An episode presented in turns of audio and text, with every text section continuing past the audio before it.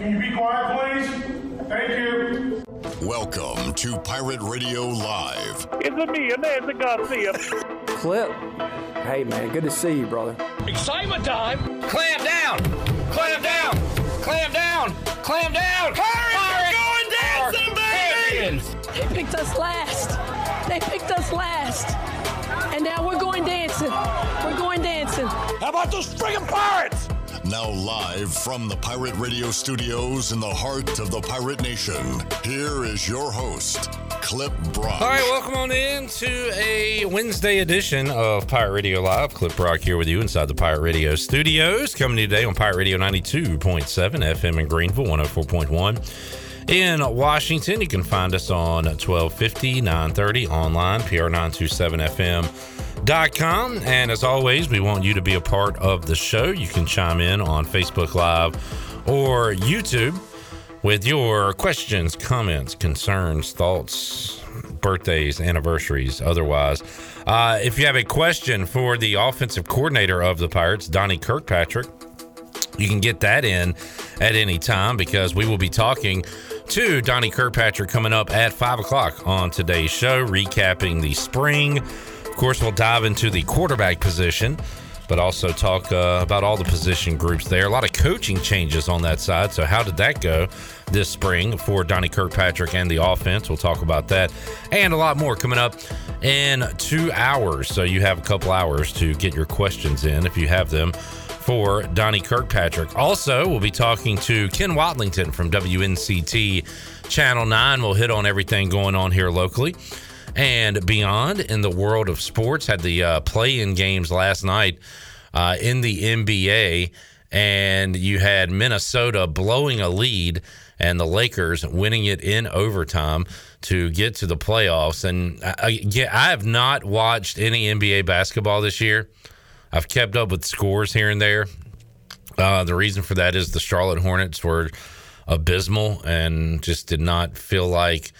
I always say like NFL, if Washington stinks, which has been the case for much of my football watching life, it doesn't matter. I can watch any other game that's on TV. It can be the worst Thursday night game, it can be that sweet 425 game of the week, and I'll watch it. And that's because that's what I'm most interested in. Plus, there's fantasy football, there's all kinds of stuff going on. Major League Baseball if the Braves aren't good, I'm pretty much out of it. I, I don't watch, I, I don't follow. I like the Braves, don't really love Major League Baseball like I do the NFL. Same thing with the NBA. If the Hornets are good, I'll follow it. If they're not, I can ignore it and feel good about doing that. So that's kind of where I'm at on the NBA. Uh, but do want to hit on the playoffs. We do have some interesting matchups. I love the Warriors King series, just the fact that the Kings are back in the playoffs for the first time since 06, I want to say. It was the longest drought in pro sports. That place, that the barn's gonna be rocking on Saturday night. So I'm looking forward to that series, but we'll get into some of that uh, with Ken Watlington later on in the show. Patrick Mason will join us at four o'clock as we talk all things ECU athletics. We'll wrap up spring ball with him, talk about last night's ECU baseball win, and Bobby Pettiford making news, transferring to East Carolina. We'll touch on that with P. Mace as well, coming up in hour number two of today's show. We got all that. We got a giveaway, and uh, like I said, you as well. All right, I see that we have a bunch of comments, and I'm going to guess this is a Steve Hill barrage, and I would be correct. Shirley, let's see if you have any of these. I uh, don't have them. I bet you a million bucks. I All right, well, we'll just have to do them ourselves. Clippo! Okay. Clipper. Go Gator. Go Gator. No, okay. A burglary. A, a, a, burglary. A, burglary. A, a burglary. Good, good. Bur- Two little butt cheeks. It's two little butt cheeks. Swinging dingers. Swinging dingers. Ric Flair. Woo! Ric Flair. Woo! All right. Oh, wait a minute. All right. There we go. I'm a former long snapper. Chandler, that would be you. Uh, we need to hear that live. Oh, Chandler Honeycutt's here. Hey, Chandler, how you doing, bub? What's up, Clipper? How you doing? I wasn't going to speak until Thank I was you. introduced. I'm a former long snapper. I'm a former long snapper. All right, there you go. I want to shake his hand. I want to shake his hand. I want to shake his hand. I don't want to talk about the weather. Don't care about the weather. Don't like the weather. I don't care about the weather. I can't control the weather. Don't want to talk about the weather. So put some ranch on it. Tell him put some ranch on it. Tell them to bring me my money. Tell them to bring me my money. Hey! And there it was. Glory hole. Right in the middle of it. Glory, Glory hole. ho. Glory hole. And there it was. Glory hole. Uh, John Moody wants Brian Bailey laugh.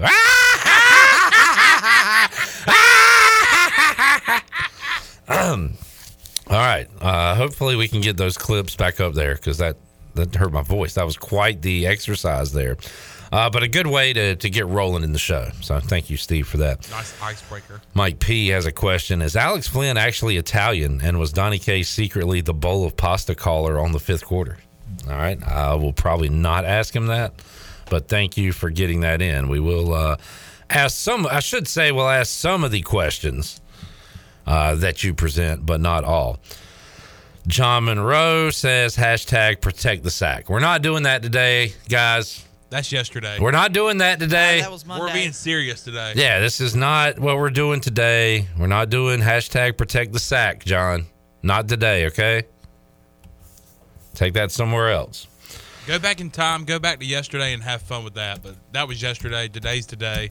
We are serious today. If you could turn back time, like Cher. If I could turn back time.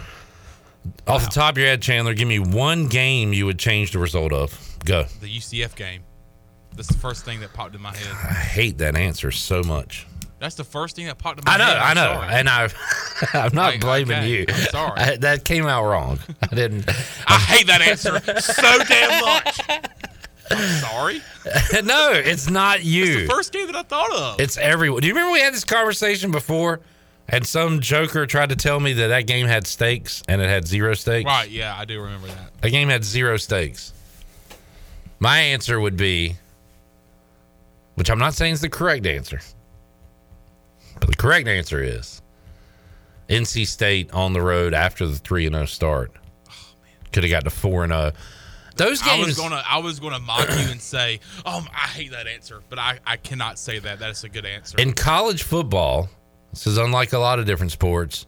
What happens early in the season is more important than the bowl game. To me. Some people disagree with that. Some people think bowl games are important. Um, your bowl games, your most important games are when you're undefeated and trying to go for that special magical season. Ranked fifteenth in the in the country, Yeah. coming off a win against Virginia Tech, coming off a win against West Virginia. You went on the road to Tulane and you suffered a major loss with Quentin Cotton going down, but you were able to escape New Orleans with a win. You're three and zero, and then the test is all right. You go to Raleigh. You're playing the Wolfpack. You're playing Russell Wilson. You're playing Greenville native Andre Brown, Mhm. who ended up scoring the game-winning touchdown in overtime. hmm Um, and that was your game to kind of be like, all right, we are the real deal. Pirate Nation, You are the real deal. But we could not prove it that day in Raleigh. It would have been nice to go to 4 0. Where would the Pirates have been ranked if they go on to win that game? You're ranked 15th at the time. Could they crack And the then- top 10, maybe 11th? How huge would that game been the following week against Houston? Houston, we end up losing that game, but but man, the excitement going into that one mm-hmm. Would have been fever pitch. Yeah. Uh Brad, and I would say he's got a good answer, but all these are bad answers because they're bad memories. Texas Super Regional. Yeah. You got to lead in game two. Punch, punch your ticket to Omaha. That's a good Close one, it out. Close it out, Brad. Pirates couldn't do it. If you guys could turn back time like Cher wanted to do, what would what game would you change? Uh, what result would you I would have gone with the Temple game. Okay, so at The that one- point you're like Where we turned the ball over five times in the rain. you're in the top 25 of the college football playoff Yes. poll. You're looking at The first year of it, I believe. let's keep on winning. Let's get us in a, a big ball game. Mm-hmm. And you go to Temple and you fumble it away. like five times. Yeah. You put the ball on the ground five times. Now, The weather in Temple that day was crappy. It was not good. It was cold. But at the same time, you got to protect the football. You got to protect the rock, and that's exactly what the Pirates did not do. That Hashtag protect the ball. Pr- hashtag protect the ball, not protect the sack. Right. That's why I didn't say that, Chandler. I think we protected the sack that day. Chandler. Steve said, I don't care about the sack. I can't control the sack. Don't want to talk about the sack. Thank you. Me neither, Steve. I appreciate that. All right. Um, I'm looking up the 2015 ECU football schedule. That was just a that was a crazy year. We don't need to go over it a million times, but the injury at quarterback, the flip flopping between Kemp and Summers, James Summers. uh, some really soul crushing defeats there, including how it ended 19 to 16 to Cincinnati. Do you remember this season, Chandler? You seem to. Big time. Big time, buddy. I was a senior in high school, and it was the first time I have not seen the Pirates go to a bowl game in a long time. And you were like, what is this? I was like, wait, you're telling me that we're not going to a postseason game? It was just weird. It was weird. It was weird. I was at the Cincinnati game and watching Zeek Bigger literally like walk off the field crying and holding his hand or holding his head down and waving to the crowd. Mm. Did you break down? I literally was like, "This stinks. This sucks." Because Zeek Bigger was one of is probably one of, if not my favorite pirate of all time, and to see him just in the agon- agony of defeat, it just it stunk. Question. Um, I shouldn't do this, but I am. Would you have ruptured your own testicle to change the outcome of that game? Nah, I'm protecting the sack. Right. I always hashtag protect the sack. Okay, fine. I, I, hate to bring that up. John's answer was Florida 2015. Is it Birmingham Bowl. That's a good question because they played both of those in 2015. Yeah. I'm going to assume he's talking about. Well, I shouldn't assume because again, some people think bowl games are important. I thought at first he was talking about, and I think he's talking about the game that literally slipped out of the hands, slipped away of Blake Kemp. Zay Jones is open. If that pass is thrown, it's likely caught. It's likely a touchdown. It's likely a tie game, and we're going for two. Instead, the ball literally went straight backwards, Yeah. recovered by Florida. Game's over. That would have started uh, the season two and zero with a win over Florida, In Towson. and then uh, the next week you could have got blown out by Navy, but we would have been two and zero. That was like Keenan Reynolds era, right? Davon Grayson got hurt in that Not game. Keenan Reynolds, Malcolm Brown, Malcolm Brown, Malcolm Perry. What am I doing? Mm. Go ahead, Chandler. I was going to say Davon, Davon Grayson got hurt in that Florida game. Bryce Williams had a huge last drive where he was huffing and puffing about dead. I'm dead. Dying. Uh, Eric says, everyone tread lightly with the sack jokes. I served hard time yesterday because of one. Clip gave me a five minute major yesterday. That penalty box is lonely and there's no water. You don't want to be Eric in that didn't like penalty that box. penalty box. Yeah.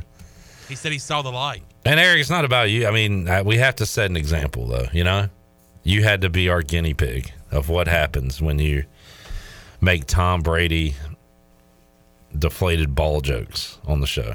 We we just can't stand for him. All right, so uh, you folks can chime in. We just came up with a question of the day out of the blue. Um, what game would you change the result of? Redbeard said 14 minutes ago that the live stream was down, but he would be incorrect, right? It looks like we're up. I'm watching this right now. Yeah. I have a Troy D answer. God rest his soul. He's not dead. Okay. Uh, but if Troy D was here, I believe his answer would be the Illinois game in It definitely 1991. would. Yeah. So was that that was the one they got screwed out of on a um was it like a uh, celebration penalty Yeah, or something? they got an onside kick and they went like they didn't taunt or anything to the Illinois sideline. They were literally running back and celebrating, going towards the East Carolina sideline, and there was a very late flag, and uh, that well, the Pirates. that's why you're not supposed to celebrate. Back in my day, like JJC. we didn't celebrate. No. No celebrating. It only leads to bad things. Like Yeah. I wrote- I know I what you're saying. yeah. Don't say it. All right. I know what you're saying. No You know where I'm going celebrating. No celebrating, folks. Uh, let's see. Jamie says, uh, let's go back to a few games last year. Make a couple extra points or field goals, and you're talking top 25. okay, uh, that's good. That if is- you want to go in the last two years, I believe the state game would be. Oh, my gracious goodness. The state game would definitely be one. Change that field goal, and you're off to a 1 and 0 start. Extra point, what? Ties it? Ties Or- it, but you're down one. Yeah. But the Pirates still had a chance at the end, and uh, well, everybody knows how that ended. Yeah, that's a good one to fix. Uh, we've got now two NC State suggestions on that list. All right, uh, great win for the Pirates last night. Midweek monsters, some are calling them. I just called them that, and I'm the only person that I've heard say that. Well, I wouldn't say that You wouldn't say that. because Patrick Mason, who we will talk to on this show today. First question. I, by the way, I need to talk to Patrick about this. But Well, he he'll be here. He has taken control of Yeah. the media huddle. He's the one that says, "All right, are you guys ready?" I think- And then he he asked the first question. He's like, he is in demand, and he is. In He's demand. got things to do, place to be. You don't have time to dilly dally. He's got to go back to Rocky Mount. That's He's like, right. hey, let's get this over with. I got The city on the rise, Rocky Mount, is. Uh, do they still call it that? Is it still rising? I have no idea. All right. But he asked last night. First question he asked, he said, "Hey, another midweek, uh, another midweek win," um, and then went on to ask a question. And Cliff Godwin said, "You say midweek win like we've had a, several of those this year." So it was funny. So you got to be careful. I wouldn't call us midweek monsters. Okay. Pirates beat Old Dominion last night, seven to three. They did make the extra point. Hey, come on. How about Lane Hoover? Mm. Yard. Who I love a hoof bomb. Hoove bombage. I, love have never Hoove bomb. seen, never seen a live Lane Hoover home run, like in person. That's a shame. You It- know what? It's a crying shame, is what it is. I have. Great. I saw the the first one he had this year. Did you not see it last night? No, I didn't. I wasn't there in time. Who was the first one this year against? It was that night. Oh, I texted him. It was night. um, was it like George Mason or something? I believe it was George Mason. Yeah. Yeah, I believe it was George Mason. We won't talk more about that. Three hits for Lane Hoover last night. Two RBIs, three runs scored. Stat sheet stuffer, box score bomber. Uh, and defensively, Luke Nowak with the play of the game, Chandler. Yeah, Luke Nowak in left field, which kind of outfield looked weird last night uh, with Nowak, usually a DH in this lineup, playing in the field, playing in left field. Seen him in right field this year, uh, and Lane Hoover starting the game last night in center field. Uh, so that was kind of weird to see, but what a great play that Nowak played uh, or had in left field, uh, and then also tip your cap to uh, Jacob Starling up the middle with a couple of web gems for himself. Saw a sweet had- double play. Oh man, that double play was nice, and then also the backhand where he was literally having to cover the middle ground of the infield and was able to get a guy out trying to beat out a infield single. So, uh, the Department of Defense, as Cliff Godwin would say in the program, was on show last night. Uh, Zach Root got his three innings in of scoreless baseball. Jake Hunter has been really good. Uh, gave up a, a couple of runs last night. And then your guy, Chandler, dealing, I'm so proud Danny of that Beal. I'm so proud of that guy. Nine strikeouts last night in five innings as he's able to go throw 64 pitches. And once again, We saw that last week, right? I got Mullio like this is not your typical midweek Johnny Holstaff for ECU. They are able to extend these pitchers. Only three used last night, and uh, Dylan Danny Beal goes 64 pitches. We actually saw that last week, I believe, with Jake Hunter, who we also saw Yep. last night. But Jake Hunter Finishing strong. in, in the middle of the game and was able to finish the game out and get the win. We saw that happen last night with Danny Beal, my guy. Danny Beal, My guy. was dealing last night. He looked really great, and uh, kind of an awkward moment last night. I thought we were done. We had talked to Cliff Godwin, and uh, I turned around and I thought we were done because usually when we talk to Cliff Godwin, we're done with interviews. So I turned around, saw Danny Bill, gave him a big dap up. Yeah, hug. was it clean? It was clean. It was it was one of those where you hit the hand and then you go for the hug. And I was like, "Hey, man." You hugged him? I, I don't know if we should be hugging the players. No, I hugged him. okay. Didn't know we were talking to him. No shame in your game. hey, we talked to him last night, and uh, what a great outing for him last night. And just to uh, be clear, you're not hugging everybody. Dan, you and Danny have a special relationship. no, we have like a special bond. You got a thing. Yeah. Uh, I remember him DM me last night. Thanks for the support. See you got because we were doing those watch alongs. Yeah. And uh, talking a lot about Danny Bill. What a big part of the success we had last year with Danny Bill. It's a big deal. That's a big bill, and uh, you're just gonna have to deal with it. But uh, yeah, last night he was awesome. Bill or no bill. Went, hey, he went the distance, was pounding the strike zone. So Yeah. and I actually saw him after a game.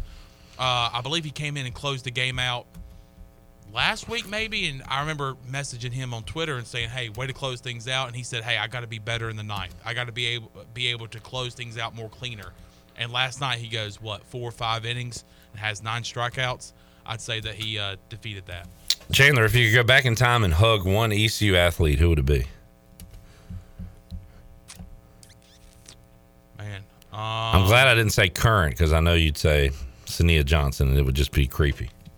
Okay, you're just throwing that in. Yeah, that's not what I think I would have said, but you're kind of right. I would I actually say you're kind of right there. Um, good call. Yeah. I don't know, man. I would probably go. Man, I would, want, I, I would want a big bear hug from Terry Williams from the Swamp Monster. just a whole lot of man Just- meat Yeah, right there. I want like a big bear hug from the Swamp Monster, Terry Williams. like right after Or he. maybe like Terrell Stanley. remember, he just dominated those like Virginia Tech games. They'd try to run the ball and he'd say, no, sir. Uh, they would try to double team him, and he would just shred the double team and So after three hours of that in the hot sun, just a sweaty Terry Williams hug. bring it in. Bring it in, Bring it in, fella. Bring it in, Swamp. Come on in here. Uh, John has a very interesting question that I thought there would never be an answer to, but he answered his own question. He said, If there was one game you could lose instead of win, what would it be? So he talked about going back in time and what would you what result would you change? He said he took the reverse. He, we're still going change, but he's changing a win to a loss. Why would you ever do that? He says uh, if there's one game you could lose instead of win, what would it be? Mine would be Western Carolina in Mo's first game. so we knew he was a fraud from the start. Oh, Johnny, that's not nice. I would say the. Uh, Are you really going to answer this question? I would say this the, the, the very next State. game. I would say the state game State. because after that game, as a freshman, Chandler Honeycutt, freshman at East Carolina, got excited Yeah. and told Coach Mo to his face that he had changed the program around, had brought so much swagger to this program that we haven't seen in a while. Yeah. So I wish I wouldn't have made a fool of myself that night. And uh, if we had lost that game, I would have said that to him. So, um, I yeah, I, I would say two games. That I would just say, hey, Coach Mo, start off zero and two in his career here at ECU. Maybe it would have ended quicker. Your guy Jack says, uh, yes or no, do players look at message boards? I'm going to say majority Uh, would- AMAC does. because he read that post one And time and hit a home run. runs. I'm gonna say the majority, almost all of them, no, but I'm sure they receive screenshots and things like that. You know, Or like somebody comes up to him and says, "Did you see what right? this person said?" I don't think they're actively um, up there on their laptops at night going to hoist the colors and boneyard banner. And uh, Chandler and I's secret message board that we have. What if we start one? Should we start one? What would it be called? That's the question. I don't know. But we need to start one. But Jack, I, I doubt these guys care. They probably do like like I do, like a lot of us do. Look at it for entertainment, for laughs. But if they're getting criticized, which they always are, every single game, um, it could affect you. So I really hope they're not looking at message boards because it could, uh, instead of laughing at it, it could have the wrong effect and could uh, could get in their heads a little bit. All right, so there you go. Good first segment. We'll uh, we'll have more on that ECU baseball win here from Cliff Godwin, Lane Hoover, and Dylan Danny Beal. But we will take a time out. Joining us when we return, Ken Watlington, WNCT Channel Nine, will join us to talk about everything going on in the world of sports. Uh, East Carolina has officially announced that Bobby Pettiford will be attending school here and playing basketball. And almost bigger than that, and it was he was a commit, but it's not official till it's official. Uh, to Corey Faison, the kid from Goldsboro, also official. So not just a commit, a signee. So Mike Schwartz building this basketball team piece by piece. We'll hit on that and more when we return on Pirate Radio Live on a Wednesday. Back with you after this.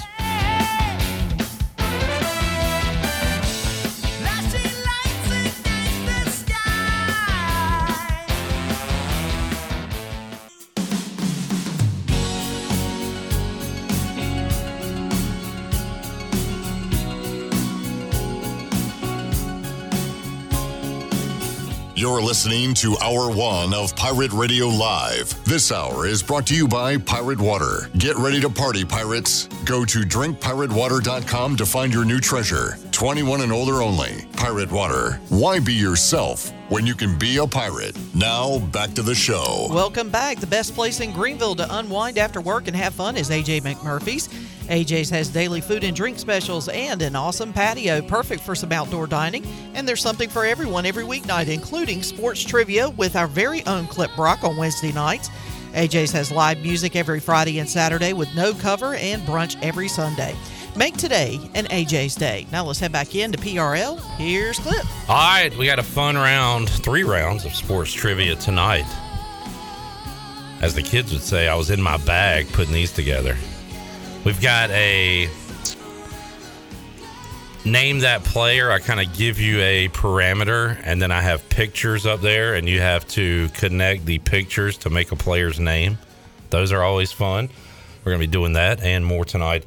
8 o'clock, AJ McMurphy's will have NBA play in action and Major League Baseball on the TV. The Braves have won a couple in a row after losing three in a row. So Ken Watlington and I happy about that. Although Ken has already, uh, is season over? It was over a few nights ago, Oh, it was Sunday for night. Sure. It was over night one, three innings in when Max Fried got hurt.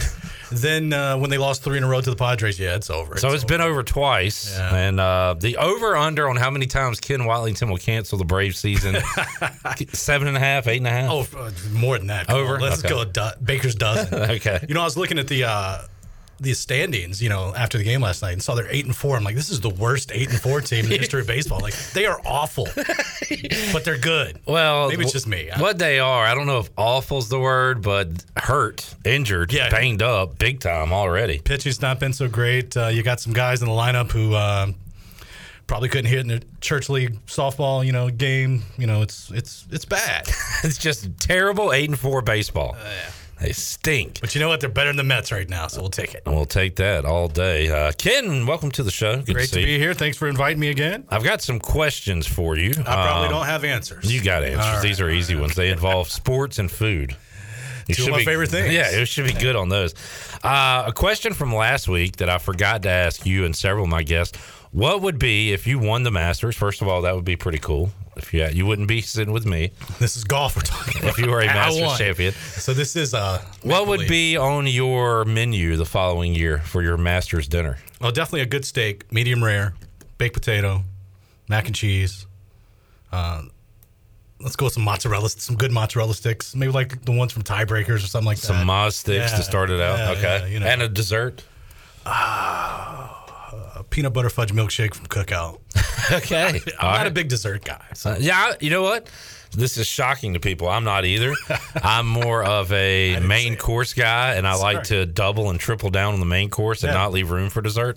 But Sunday at my folks' house, um, that strawberry shortcake was staring me down from across the room, and I had to indulge. Love a good strawberry shortcake. You know, I might get some cheesecake if, I, my dessert. I like some good cheesecake every now and then. There you go. Old Cheesecake Ken's what they used to call you back in the day. Um, my other question, Ken, and first we'll uh, just this is very broad. Um, I saw this on another show and we started talking about it yesterday, and it led to some good comments. What piece of sports memorabilia, if money was not an issue, would you own? And immediately you start to think about the legends like Babe Ruth and Michael Jordan. But for me, I thought about teams I like. Like, what would mean something to me? And I had the p- home plate that Sid Bream slid into. Okay. Like, how cool Yeah, would that be? Yeah, that would that would be. Cool. Um, but it, but I'll let you. Like, what are the first things that come to your mind if money's not an option? it's something Braves related, probably. Yeah. because that's the the team I associate with that's had the most success. Even though the Washington football team has won three Super Bowls, I don't really remember any of them, but they Yeah. happened, so that's cool. They did. Um, How old of a gentleman are you? I am 47. Okay, all right.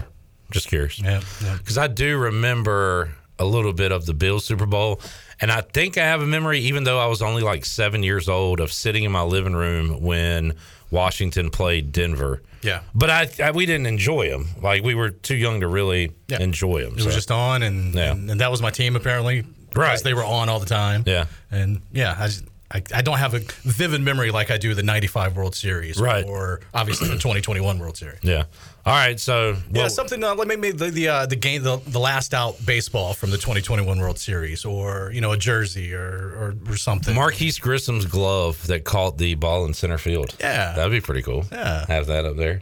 Dave Justice home run bat from uh, the you know, Dave Justice home run ball, or yeah, A the bat or the bat, ball. Yeah, That, I mean that's now we're talking. Even though that probably wouldn't be terribly expensive if you. Oh, no. if money was no object. But it would mean more to us than a you know Babe Ruth or What was it? The uh, Jordan shoes the other day went for two. That's what. two Uh, some- that's where we got the topic from. Yep. I see. I'm, I don't know that I'd buy somebody shoes. I'd want to wear them. Course, Yeah. probably be a little too big for me. But you, You, know. could tie them and put them on your rearview mirror in your car. oh, yeah, Big giant Jordans yeah, that'd be stolen immediately. getting in the way. Well, you're getting a wreck on the way to where you were going. Um, but like non my favorite teams related, I was trying to think of kind of off the wall, like Ken Griffey Jr.'s backwards hat from the home run derby. Yeah. like he made it look so cool, like just stuff like that. Also, like if, if money isn't an issue, I'm, so I've got a lot of money, so I probably have like my own basketball court at my house. Yeah. So maybe I would get the floor from Ooh. some Final Four or NBA Finals or some old arena or something like that, and that would be the floor at my home basketball court. You just gave me my, my when I'm a billionaire the idea. So a couple weeks. Yeah, you yeah you put pieces you piece together your own court with floors from the past. Even better. Yeah. Yeah. A little hodgepodge. like you got the Like- parquet from the garden. Yeah, and, and the, the, and the center jump circle is from somewhere else. Yeah. and the lane on one end is from who knows where. Yeah, that's- I like that. this is what poor people do. We Yeah, dream. dream. You're doing it live on the air today. All right, um, Ken. I said coming into the show today that I'm a Hornets fan. You want to talk about a team that stinks? I hope you're not a Hornets fan. I am a Hornets fan, and and they do stink. But you know what? They don't stink enough to probably get the number one pick, and that stinks. Uh, you're right. When they're healthy, they're competitive. They're fun to watch at times. Screw them. I hate them. I hate that team. Let's go with that too. Until they get the number one pick, and we get the guy from you know Europe, and all is well. Again. But like NFL when Washington stinks, which is quite a bit of our lives, um, I can still watch any other NFL game. Put it on, I'm locked in. Right. I love it. Baseball's tougher for me to do. If the Braves stink, I'm I'm kind of out on Yeah. baseball. I'll follow it or whatever.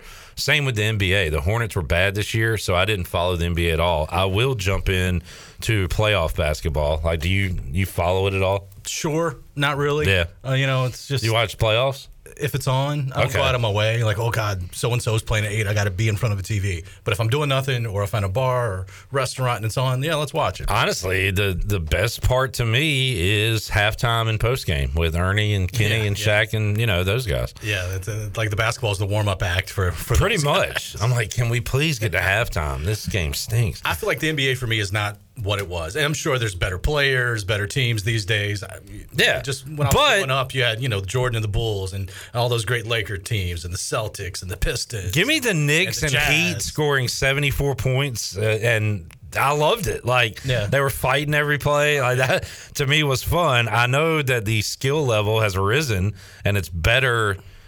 But but it's not better. It's not better to watch for us just Right. because you know that And was you our got what's prime. the, the load management where guys are Yeah. playing every other game or only a game of you know one out of every three just to to quote unquote save themselves if they're not even really dealing with an injury. Obviously, guys are hurt and they're going to miss time, but you had a load management thing, and then you know Jordan, you know when he wasn't hurt, he was playing 82 games a year, and we had what one player in the NBA this year that played. the Is that right? season? I don't even know. That's that's And a good actually, question. somebody played 83 games because they got traded.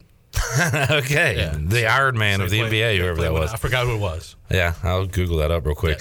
But um, Yeah, it's I don't know. It's it's not what I don't know how too. We've done this forever now, but the 82 games and and hockey playing all these games and Major League Baseball 162.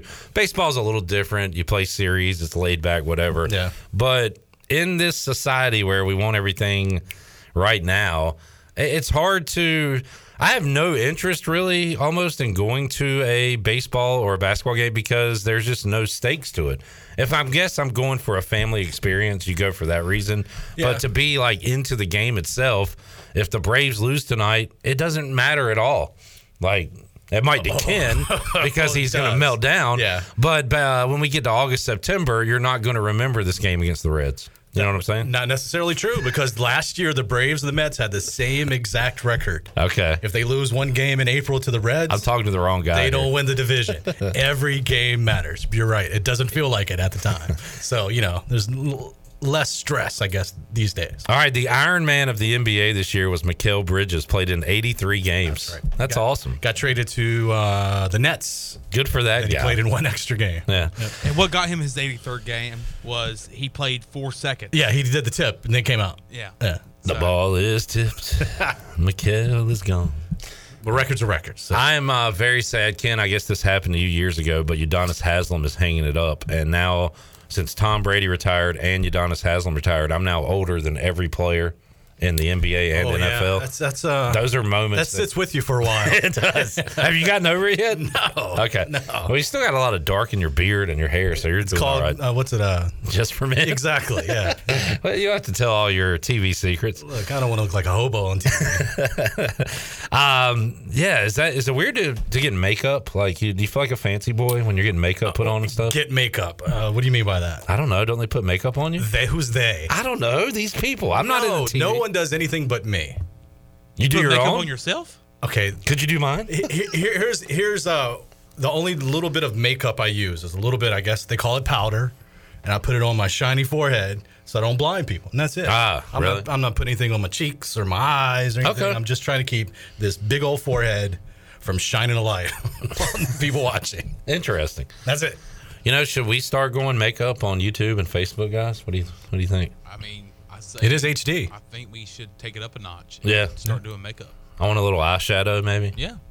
I'm trying to get longer uh, eyelashes. I want the whole shebang bang.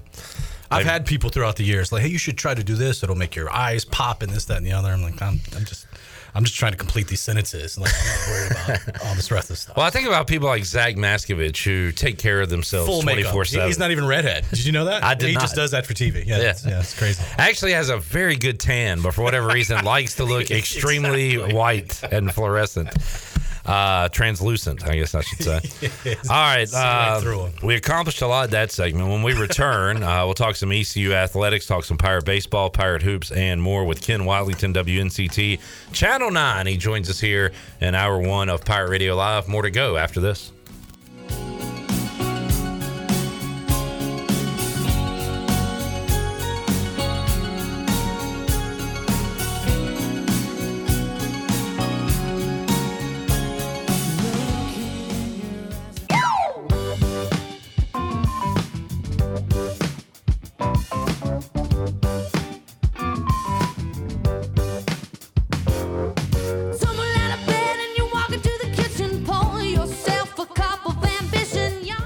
Listening to Hour One of Pirate Radio Live. This hour is brought to you by Pirate Water. Get ready to party, pirates. Go to drinkpiratewater.com to find your new treasure. 21 and older only. Pirate Water. Why be yourself when you can be a pirate? Now, back to the show. Welcome back. Hey, you can watch all of Pirate Radio's local programming on YouTube Live. You can uh, just go to YouTube, search for Pirate Radio TV, and uh, click on that subscribe button. You can watch Pirate Radio Live Monday through Friday from 3 to 6.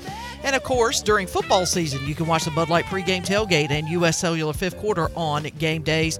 Once again, go to YouTube, search Pirate Radio TV, click on that subscribe button while you're at it. Click on the like button too. Now let's head back into PRL. Here's Clip. All right, thank you, Shirley Rhodes. Chandler Honeycutt here, and Ken Watlington joining us in the Pirate Radio studios. And Ken, uh, some big basketball news this week from Mike Schwartz and his East Carolina Pirates. But uh, first of all, over the weekend, we were kind of excited at, at the end of last week. Dontrez Styles is at an ECU Yeah. baseball game with Coach Schwartz. Um, Bobby he, Pettiford's at Sup Dogs. He has. Oh, I didn't know that. Yeah, that's I. I didn't even know ECU was in the mix for Bobby Pettiford. Yeah. I'm, I see Sup Dogs Instagram. He's walking in the door. They're like, "Shout out to Bobby Pettiford." I'm like, "Oh, That was uh, this weekend. I guess so." Yeah. Okay, I, I the first I'm hearing. Yeah. Um, so Styles has one more visit to make, and that is DC to Georgetown. And uh, my thought is, you know, Ed Cooley's there, awesome personality, really good coach, but probably gonna end up at NC State or ECU. And apparently, um, the bagman's there as well, and uh, yada yada yada. He is a Hoya. He is. And uh, but uh, so we're kind of reeling on that one. Uh, but then Bobby Pettiford announces he was recruited by East Carolina. He's from Durham. Always get the school name wrong. South Granville. Granville. Yep. I always say Guilford, I think. Granville, and uh, saw him play in Minges against Farmville Central. Were you around? Were you covering? Uh, it was the game before COVID stopped all sports. It was that weekend, and then that midweek, everything stopped. And I, I remember that it was my last event before COVID. I do remember his last high school game was against Farmville Central. Yeah, Bailey was saying they played Out there. at least twice, maybe three times. Yeah, they played in the regular season in Farmville that year too. Okay.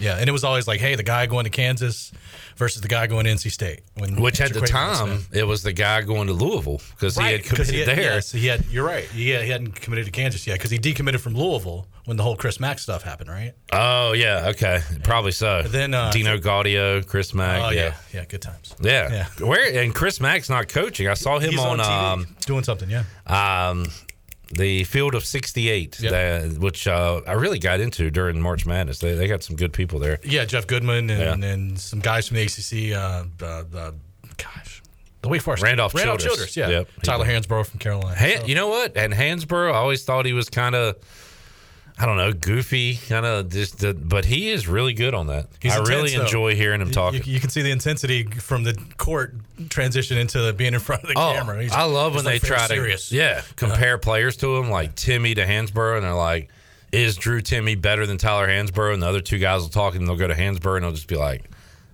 "Guys, I don't, I don't want to disrespect Drew Timme's great, but he's not as good as I am." Like, yeah, But look at my stats. yeah, really, the stats say it all. Drew Timme's good. Um, what were we even talking about? Bobby Uh, Pettiford. That's right. Big, Um, big time pickup. so in this new world, we don't like it because you're going to have guys like Tristan Newton and Javon Small and players, uh, Jane Gardner have great years and, and maybe try to find some greener grass somewhere else. I, the positive side for a school like East Carolina, if you recruit a kid and you recruit them as good as Joe Dooley did Bobby Pettiford, they don't forget that. And if they don't like their current situation, they can always come back home. And uh, that's the case of Bobby Pettiford. And I am. I try not to get excited, especially when it comes to ECU basketball. It only leads to despair and heartbreak.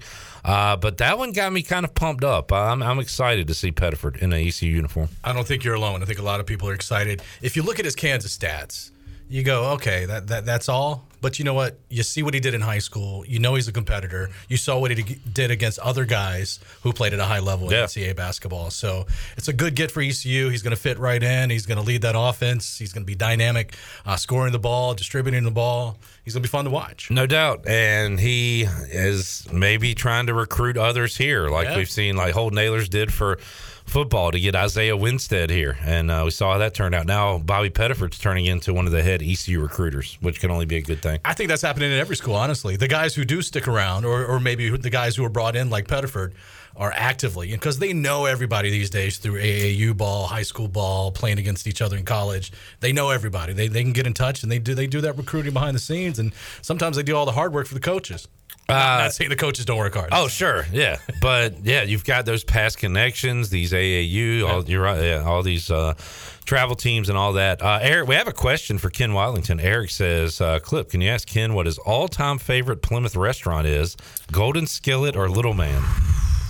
I got to go with Little Man. That's what he went with. Yeah, because I love the name. It was. I remember getting out of high school, going to Little Man right after school, getting a special. It was a double cheeseburger, fries, and a drink. It was like two ninety nine at the time, and it was the best. I love Golden Skillet though. Big skillet sandwiches is, is is still one of my favorites. But I miss Little Man for when, sure. when I was in high school, I had a friend, um, Will Denton, who was had family in Plymouth, My buddy Taylor Pruden, I think. But anyway, Yeah. We, uh, you know, do you know those names? They sound familiar. Yeah. Yeah. Anyway, we, um, me and my I'm getting bu- old though, so I forget stuff. me and my buddies trap. We did a home and home. We traveled to Plymouth one Sunday. I remember it because Michael Westbrook had a monster. He was my favorite Redskins player. Had a monster game that day in a loss, uh, I believe. But um, we, my buddies, played his buddies in uh, backyard football and just went at it and just tore each other up. And they did a return trip and played here in Greenville later. And it was, uh, I don't know, it just came to my mind. Nobody cares, but Little, it, little fun- home and home series. yeah, just like on our soccer field out in Plymouth, we just played football and it was so much fun. There's soccer fields in Plymouth. Uh, there was it might have just been a field, been a peanut field or something. it could have been, yeah. Uh, grass was not manicured or uh, manicured or anything like that, uh, but fun times there. All right, Ken, uh, Pirate Baseball, a winner last night. Got a little streak going. They'll welcome in Cincinnati this weekend, and really just a, an awesome response since that first losing week they had a couple weeks back. And uh, as the Pirates were able to send UCF off to the Big 12 last week, they'll get a chance to do the same thing with Cincinnati this week. And, uh, and they're they're playing well. And and even the games they lost, they really, you know, was the last game they lost? The Wilmington game? No, the, uh, Well, the sorry, Houston series That was, their all one run games. Right. Yeah. And, uh, you know, they've been close. They've been competitive in every game. and they're really good at home. Do you hear what he did? What was it? The Wilmington game? Yeah, we they lost to Wilmington twice, Ken. We get it. We know you're a Seahawk. Wilmington hasn't won since. Is that right? No, no. Hey, wait. Was They, it uh, their they- Super Bowl? They did take it on the chin over in Raleigh last night, 12 3. Everybody loves saying ECU somebody's Super Bowl. Was that Wilmington Super Bowl, Ken? No, they play Carolina in a few weeks. Okay, that's their their World Series, not Super Bowl. You know, Wilmington's baseball. playing well, but they, uh, they, they they took it on the chin big time. Gave up eight in the uh, fourth against NC State last night. That ain't gonna get it done. Eight in the fourth. Yikes. All right, there you go. There's your Wilmington update. Ken's got to get Wilmington in anytime he Got to. can. Nineteen and twelve so far. Eh, not bad. Yeah, they they're on the precipice, you know, the top seventy five in the RPI. So if they could get some wins over teams like State, Carolina, they go to TCU this weekend for a three game series for some reason in the middle of conference play. But TCU. Yeah. Wow. Yeah. Interesting. Maybe they thought it was ECU and they signed up and TCU, as Clark Kellogg said, the uh, the Froghorns. That's right, Yeah, the Froghorns. Look forward to Um, yeah, we know how good CAA basketball is. How's CAA baseball? CAA, ba- CAA baseball right now is uh, ninth ranked conference, uh, one above the American actually. Really? Uh, yeah. Interesting. Elon and Northeastern in top 50 in the RPI, both playing really well. Uh, Northeastern coached by Mike Glavine, the brother of Braves Hall of Famer Tommy Tom G. Glavine. How about that? Up there in Massachusetts. So, uh, yeah, yeah, the is pretty good. Elon uh, is leading the conference by one game over Wilmington. Dale Murphy, when he was in town, told a great story about somebody asked him about Tom Glavine hitting him with a pitch, and he did it from direct orders of Bobby Cox. And Glavine didn't want to do it. He was angry at it. He knew he was going to get thrown out. That that was probably why he was mad too, because they were going back and forth. And I've seen the highlight. Glavine hits him and just walks off the mound with like the He ugliest face. Yeah, he's so he's mad at Bobby Cox. He's mad at the whole situation. Uh, but what a stone cold killer Tom Glavine was when he had just the gum chewing and the eyes Yeah. locked in. Like he just he had like a blank stare on his face. You just knew he was locked in. One of the Oh. all time greats. Yep, no doubt. Made, he made me want to be left handed. yeah, yeah. Can't, couldn't do it then, can't do it now. Mom, can I be left-handed? I tried to switch it up. Nah, it didn't work. Didn't work. Yeah. Didn't really throw well right handed either. Right. Yeah. You know what, son? Go for it. Just give it a shot. See what happens.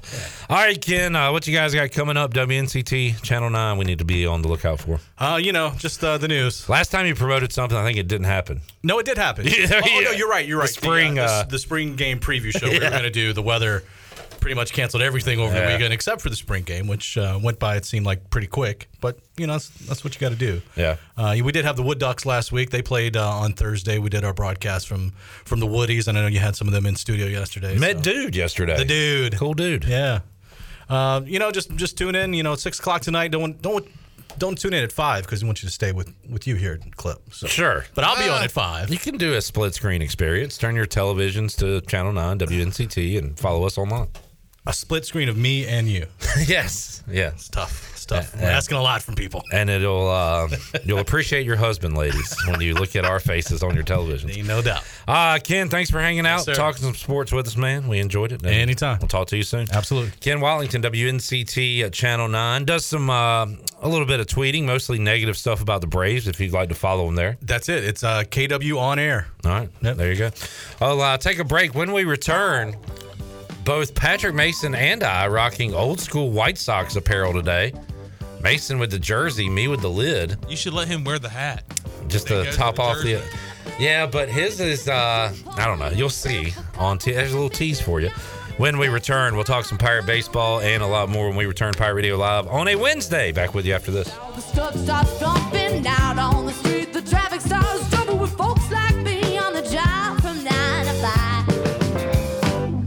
Working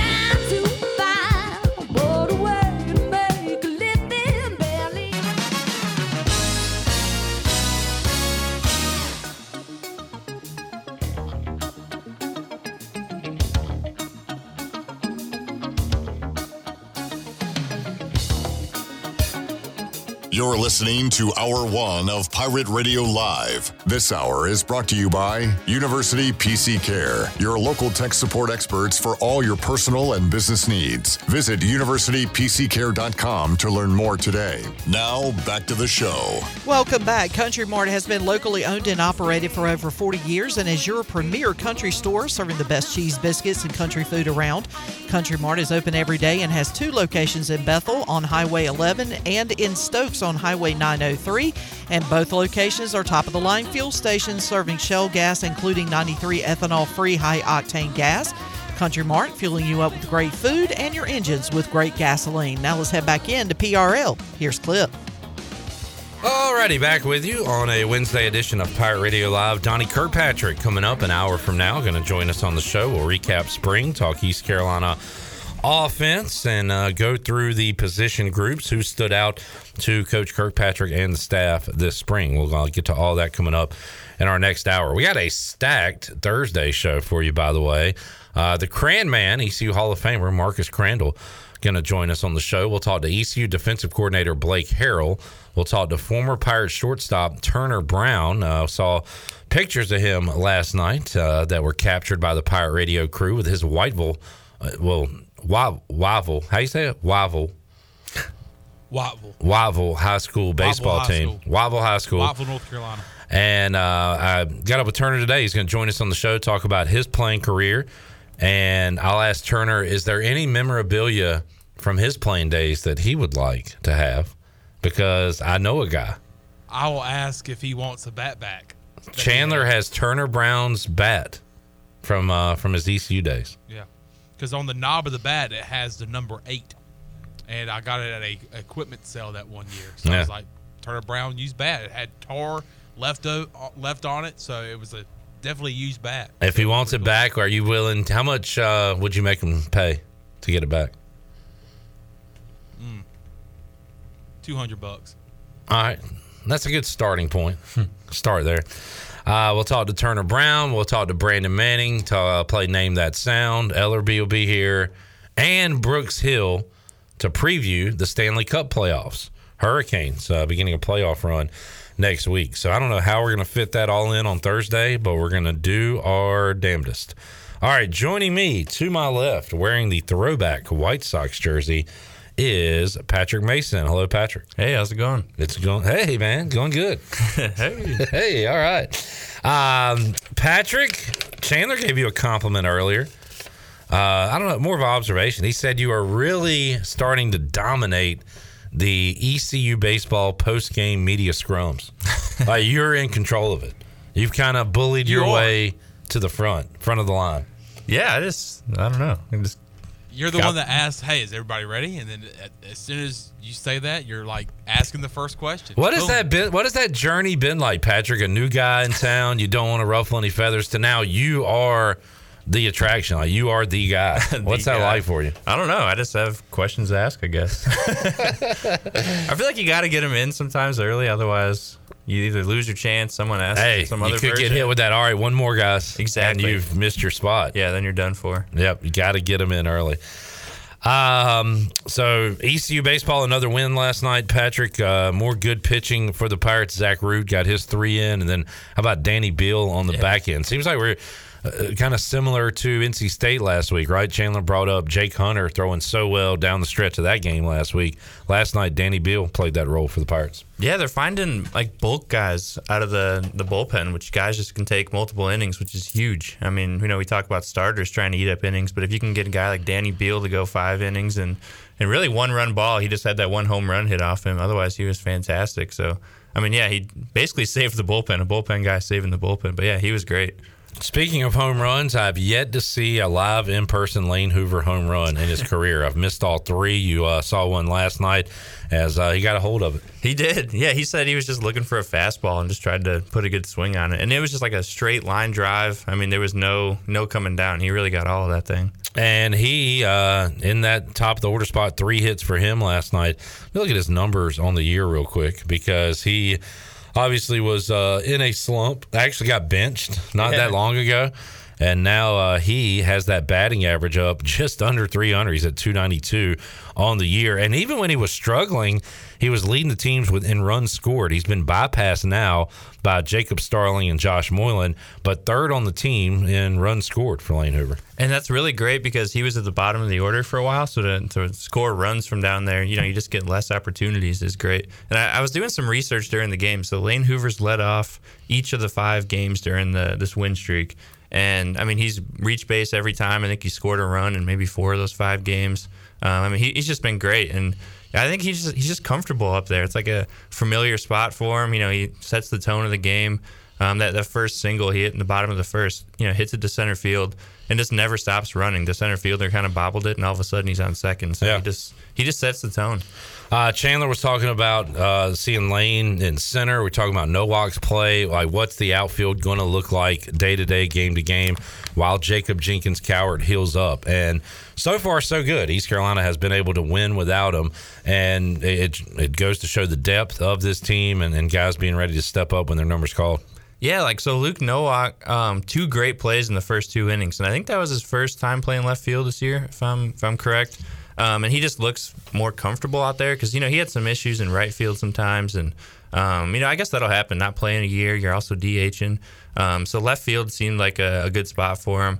Um, and Carter Cunningham, you almost can't keep him out of the lineup, and he's obviously Yeah. some outfield help.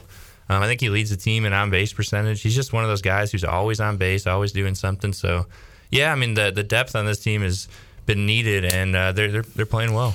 Pirates been able to get out in front too, and uh, were able to do that last night. Carter Cunningham uh, getting the party started early in that one. Josh Moylan got it started early uh, against NC State last week, and then just we saw the numbers they piled up in that series uh, against UCF. So uh, that is something even early in the year when East Carolina was winning games that they were struggling at getting out to early leads. Yeah, and I think that helps the pitching because they can just really attack the zone, just just try to flood the zone, get strikeouts, get swings. Because you can do that if you have a lead. I think if you're kind of coming from behind, you don't want that deficit to grow. Maybe you're trying to get a little, I don't know, a little too careful sometimes. But if you got a you know two run, four run lead, if you're a pitcher, you just your job is just to go out and throw strikes and, and see what happens. Talking to Patrick Mason here on Pirate Radio Live, Mike P says Patrick sounds like he's the meat of the media scrum soup. so Chandler and the guys are kind of the broth. Yeah. Maybe a veg. Maybe you're a carrot, Chandler. Like the uh, soft carrot that's in the soup. You didn't have to call yourself soft. Well, I mean that's what the carrots usually are in like hot soup. So You're a soft carrot kind of guy. would When I I rather think- be the broth or the soft carrot? That's the question. Yeah, the broth. I guess I would be. I, I, yeah, I was going to say I would want to be the broth that kind of holds everything together. Really. Yeah. Do you feel like you, when you're out there, you're really holding that whole thing together? Like without you, the post game interview oh, might. it would be a disaster. it would be a disaster if I wasn't out there. All right. Well, look, we I appreciate you. I, will tell you what though, I, I'm one of the first ones out there. I kind of kind of set where we're going to be. Yeah, we do kind of fan out around you. All right. Got it done. Setting down the tripod. Yeah. Y'all want to talk more about Chandler, or do you want a stat from Johnny Stats? No, I want a stat from Johnny Stats and call him Johnny Stats. He says he doesn't like the name, but we're going to continue to call him Johnny Stats. Johnny Robertson, aka Johnny Stats, says, first of all, guys, who is the most important player for this ECU baseball team? Who do you think, Chandler? Mm. I'll probably say Trey Savage. Wrong. Patrick. Oh man, that was gonna be my, my Wrong. well, name another one. Um, I don't even know. Just Oh, name I'm- name a player. Name a player, Josh Grosz. Wrong. God, y'all are so wrong. Who is the most? I'm going to tell player? you who. Tell me. I'm going to tell you who I think it is. I'm going to say. I'm going to say it's Josh Moreland. Wrong. I'm wrong. See, I'm going to join you guys. You just I'm wrong. wronged yourself. Yeah. The answer is Carter Cunningham. Carter Cunningham in Pirate wins is hitting 390. Wow. When ECU loses, Carter Cunningham is hitting 0.056. Under 100. So the team goes when Carter goes. That is what this stat by Johnny Robertson says. Johnny Stats. I mean, most is- important player. That is Carter why we depend on Johnny. he's on base the most. I mean, he is. He's he's always doing something to get on base. And he's Yeah. always And he- doing this when he gets on base. Yeah, He got things started last night with the home run.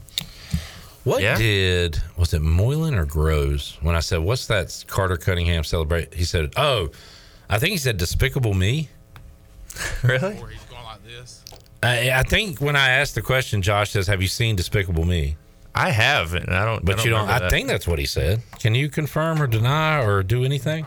I saw it like maybe once or twice a long time ago. Though. All right. Um, Jamie says right now, Hoove is the most important player for this team. He's he's definitely stepped up in the in the leadoff role. Um, I feel like he he's he really does. It's I feel like it's so cliche to say set the tone, but just like a contact guy up there who, who takes an extra base and runs hard, I, that is important. You can take your Lane Hoover home runs, fine. I like Lane Hoover, uh, chopper, little league triples. Yeah, That was that, my by- favorite Lane Hoover play. Just by running hard and Yeah. the defense is throwing the ball everywhere trying to catch him. like Old Dominion made so many like questionable throws with their the defense. Oh, we got to talk about this. Patrick, uh, Chandler told me something Patrick Mason hates over the weekend. But Patrick, you were getting a little sassy. Was it last night or was it? I guess it was last night. I feel like it was UCF too, maybe. But you were like, I could just read it in your tweets. You were angrily watching this team throw the ball all over the yard. Yeah, it, yeah. I think it must have been yeah yesterday. Okay. Because yeah, it, it was it was brutal. It just the ball shouldn't like they're throwing to second when there's a guy on you know halfway to home. Oh yeah, I mean, that they're, they're just slinging the ball everywhere. My It's just very questionable. Yeah, you just kind of want to go out there and, and go to the mound and have a talk with them. Yeah. Like, what are we doing? Right, like I just feel like baseball is a sport where you have to know where the ball should go every time. Yeah. and like those are mistakes you can easily cut down on, and they're just slinging it everywhere. All right, Chandler, you sent me a text, right? And you said, I know one thing Patrick Mason hates. There's one thing that we, most people know, especially if you listen to this program. There's one thing that we know that he hates, and that's the P6 flag. Ah, hates it. Can't stand it. running it. out with the P6 flag w- with football. I found out another thing that grinds the gears of Patrick Mason on Saturday during the spring game, and that is short punts.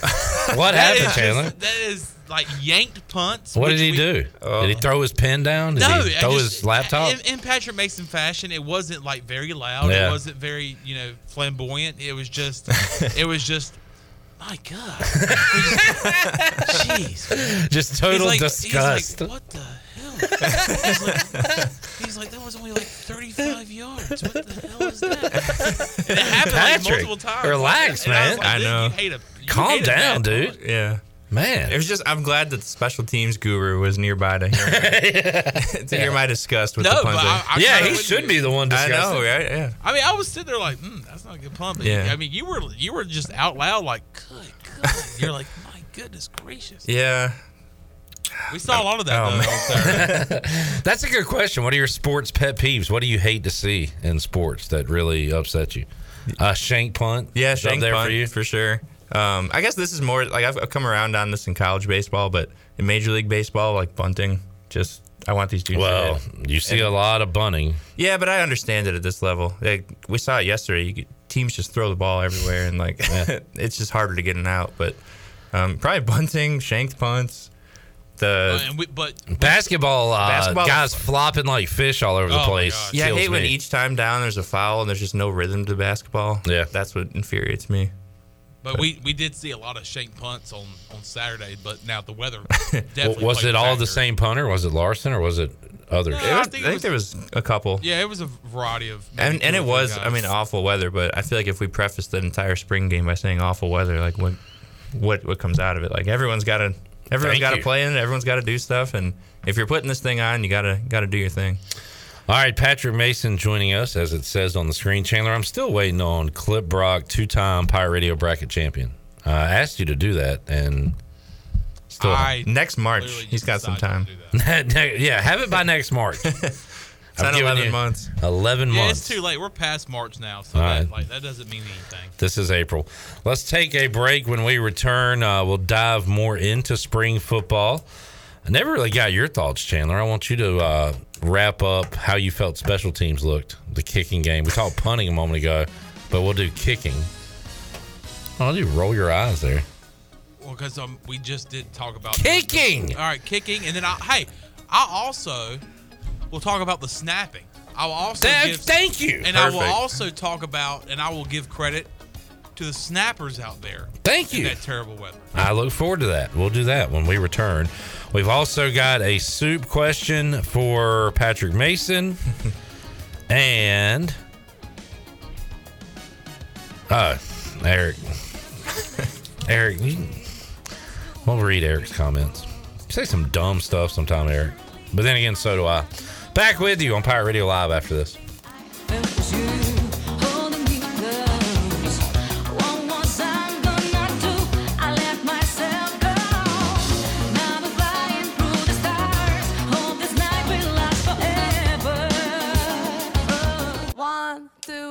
Two, skibbity dibbity doo. Hey.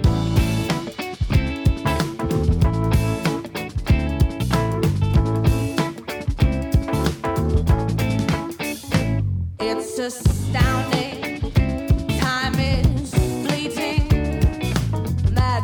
You're listening to Hour One of Pirate Radio Live. This hour is brought to you by University PC Care, your local tech support experts for all your personal and business needs. Visit universitypccare.com to learn more today. Now, back to the show. Welcome back. Thinking about takeout tonight? Familia can make everything real easy for you with a great selection of Italian food and more. Visit familianc.com to see the full menu featuring pizzas, pastas, salads, and homemade desserts. Place your order online by calling 689 6330, and Familia will have your order ready in their convenient drive through window for pickup. Finish up a busy day with a great dinner for yourself or your family from Familia. Familia on Fire Tower Road near Pitt Community College. And Clip, I have a quick Buccaneer Music Hall scoreboard update for you, presented by The Buck. The Buck. Uh, ECU is playing a doubleheader against 13th ranked Duke in softball in Durham, and East Carolina has jumped out to a 2 0 lead on the Blue Devils. They're heading into the bottom of the first inning. All right. Kind of struggling in conference play, but beat North Carolina. Maybe a win over Duke uh, could help them out, give them some confidence. They did get their first conference win uh, this weekend on the road at Houston, I believe. Uh, man, how about Amanda Moore and the lacrosse team yesterday?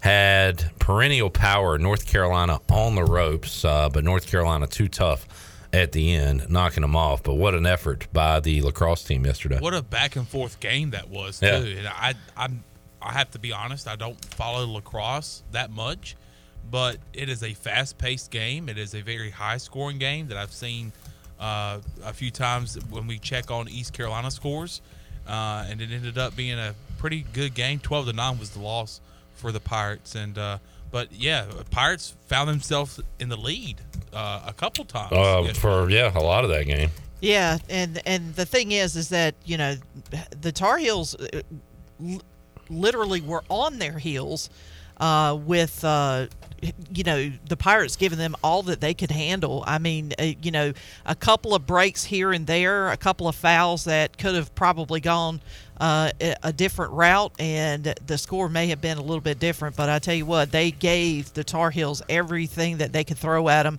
they just came up just a tad bit short and it's not going to get any easier for them because now they got to head down to gainesville this is going to be a conference game on saturday Conference at noon. rivals, ECU and Florida. ECU in Got a nice Florida, and. Florida is ranked number nine.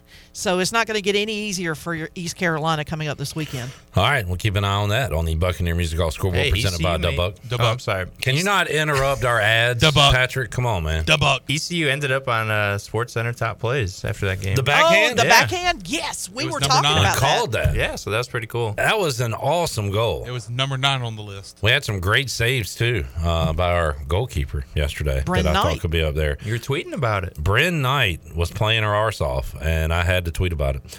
All right. Um, speaking of Buccaneer Music Hall scoreboard presented by Dubbuck. Dubbuck. Do we have a baseball final from the White Sox today, Patrick? I think it was three to one. The Twins found a way to win. Yeah. Sorry about that. But uh, your shirt looks cool. Yeah, Got that going Hey, that's you. what matters. Patrick, you said something uh, as we took a break that marinated in my mind, and I saved the question for when we came back on the air. Who was your go-to character in Mortal Kombat? Ooh, I, I think I like the Scorpion. That was that's mine. Yeah. because I feel like everybody loves Sub 0 Mm-hmm. So I I I liked Scorpion. Get over here was awesome. Yeah, that was the best Come move. here. Yep. Uh, Chandler too young for that. How about Street Fighter 2? Did you have a character in Street Fighter? I didn't. I just Okay. picked like random dudes. All right. Not Chun-Li, the lady. Are you sexist, Patrick? Yeah, that, that's true. I was uh, I was I went for all of them. I mostly played it like the, the like the stand up games, you know, like the with the Arcade? joysticks. Yeah, Yeah. arcade. Yeah, like I, you know, I haven't played it. In, I had a Super Nintendo, and Mortal Kombat had blood on Sega and not on Super Nintendo, and it was so lame. And- Nintendo, and, man. And, man, thank God I didn't play games with blood as a kid, or could have I could have really been a freak. You know. Yeah. Uh, luckily, I turned out okay. Wow, we really dodged a bullet. If I'd have seen that blood on my television monitor as a youth, things could have really gone south for me. But here I am. Came out good on the other side. All right. Uh, we were talking spring football before we took a break. Uh, before we get to Patrick and his thoughts, and before we get to Donnie Kirkpatrick in hour number three. By the way, I have a question. Uh, Jamie says, "Can we ask Donnie Kirkpatrick not to throw any more sideline passes that don't go at least one yard past the line of scrimmage?" Uh, no, I will not ask him that. um, Chandler, Shorten up your playbook. let's talk uh, spring football and let's talk special teams. Who were the standouts, especially at the long snapping position? Well, I will say this. We did see, as we mentioned earlier in the show, there was some bad punts. some really, really bad punts. Now, weather was a factor. Uh, but we did see uh, maybe one made field goal, an extra point made by Owen Daffer, but there was a missed extra point Oh no! by Lath Margin. There was one. Was it by a short or wide margin? It was By a lathe margin. Okay, thank length margin. um, but the snappers, I have to give it up to the snappers. The snaps look great in that weather, and I believe I don't know if you heard me or maybe Glenn was beside me, and I said that's a good. I, I kept saying that's a good snap in this in this in this. How cool is it to sit beside a former long snapper and watching the, the guys out there? Just a real keen eye and long snapping in yeah, April. But you're probably not even paying attention. No, you're a, a I'm gonna- football novice. I'm oh gonna no! be I honest look, with you, I I look at everybody in the media in the uh, in the media box the other day, and uh, oh, when the punter and the snapper go out there, everybody's just chilling. Huh? Yeah, look. I go and I'm like, I'm locked in. I'm like, all right, how are we going to do here? That's when you perk hey, up. We, we got rain. The field is wet. It has been raining literally for about 24 hours now. How is it going to affect these affect this, these snappers? It didn't. Almost every single snap I saw, good spiral, good speed, right hip. It was perfect. I want to say that all the snaps were 0.75 or below, and they look great. I mean, Wait, what does that mean? Oh, uh, you mean Snap getting back there? Snap speed. Okay. So from where the ball leaves the, the snapper's hand to where it where the punter catches it, that is the snap speed. Did you have your? I was say I'm bringing a stopwatch. Well, stopwatch. you you don't need it. You have an internal clock. Yeah, I have. I've seen enough snaps that I have an internal clock, but uh, no, the snaps were great. Uh, Alex Harper, who is a guy that I know personally, is a guy that I competed against with in uh, high school. He we got a meme. Whoa, we got a badass over here. Meme. He went to Rosewood. I went to Lakewood. He was a couple years uh, below me in school, but uh, we competed in high school. And we also competed at the Chris Rubio long snapping camps Uh, started his career at NC Central and then decided to come to East Carolina. His dad, I believe, is a ECU alum, so I believe he's playing at the school he's always wanted to play at. So good for him. Saw him play and snap a lot last year, I believe, in every single game, whether that was uh, punts or short snaps, and uh, he looked really good. You also have Colby Colby Garfield, who looked great. Um, but we've heard Mike Houston say that there is a competition. It seems like everywhere in the special teams room between it's a punter, a kicker, or a snapper. And I think everybody looked good, especially on the snapping side of things. Colby Garfield hates Mondays but loves Saturdays. Ayo. That's for probably older people The cat. to get. Favorite cheat meal? Lasagna. yeah. Absolutely. Uh, Jamie says, "Damn it, man! If they lose more games again this season because of kicking, someone has to pay for that on the coaching staff." All right. Yeah. Well, Damn I it, mean, man. we're And they just might. We're in April. Why get mad about something that hadn't happened yet, Oh, Jamie also has a question for Tiny Kirkpatrick. Chandler? I know. I said it a moment ago. All right. But I thank thought you. It's all right. no problem. Sorry. But you did. Uh, that was a great recap on uh, on long snapping. That was thorough. What's the most important down in football? Fourth down, so. right? Fourth down. and downs one through three, all the Patricks up there are typing away. Tick, tick, tick. Look at all this great action happening. Chandler's like, guys, we ain't even got to the most important part yet. And let me tell you this skill positions are great, they're awesome. Yeah. But when they go to the sideline, they get a drink of water. They Oh, might go on the they might go on the bike and just you know warm up. They probably they warm. fix their fancy gloves. Snappers don't ever take off. Snappers never take off. If you look next time when it comes fall, that first game against Marshall at home, and you're in the stadium, look at what the snapper's doing. He never goes and sits down. Well, they got to do something. They, they they're always over there snapping, getting things down right. Yep. And when it comes to third down, what are they doing? They're over there, helmet on, chin strap. What, so ready to go into the and game when they're ready supposed to go in into the game? whenever they're needed. I'm and not- guess what they do? I'm not a part they of go this. in there and they snap, and it's perfect, and they get the punt off. You just think it's great. all like I happenstance that these snaps are perfect. You have to work on your craft. Especially if you want to be under 0.75. You have to. Say, I, I will not co-sign this bill. I'm not. like a- I'm not giving anyone extra P- credit for P-Mace, snapping in their free time. Hush, P-Mace. Let me tell you something. I won't do it. These snappers, these snappers are like, they're like starting pitchers. When they go into the dugout, what do they do? They wrap their arm up. They sit there. They might have to like do some stretches or stuff. That's exactly how long snappers are. They're over there. They're getting stretched out. All making sure they're loose. They're getting their reps in. We got it. It's an important position in football. Get that straight. Jamie says the most important down in football is a touchdown. Hey. Hey, come Hey, all right. Uh, Chad says, did Chandler play any other positions, or he just saw the field on punts and field goals? I was the all conference uh, center. Whoa! You SOB. You sob. Woo!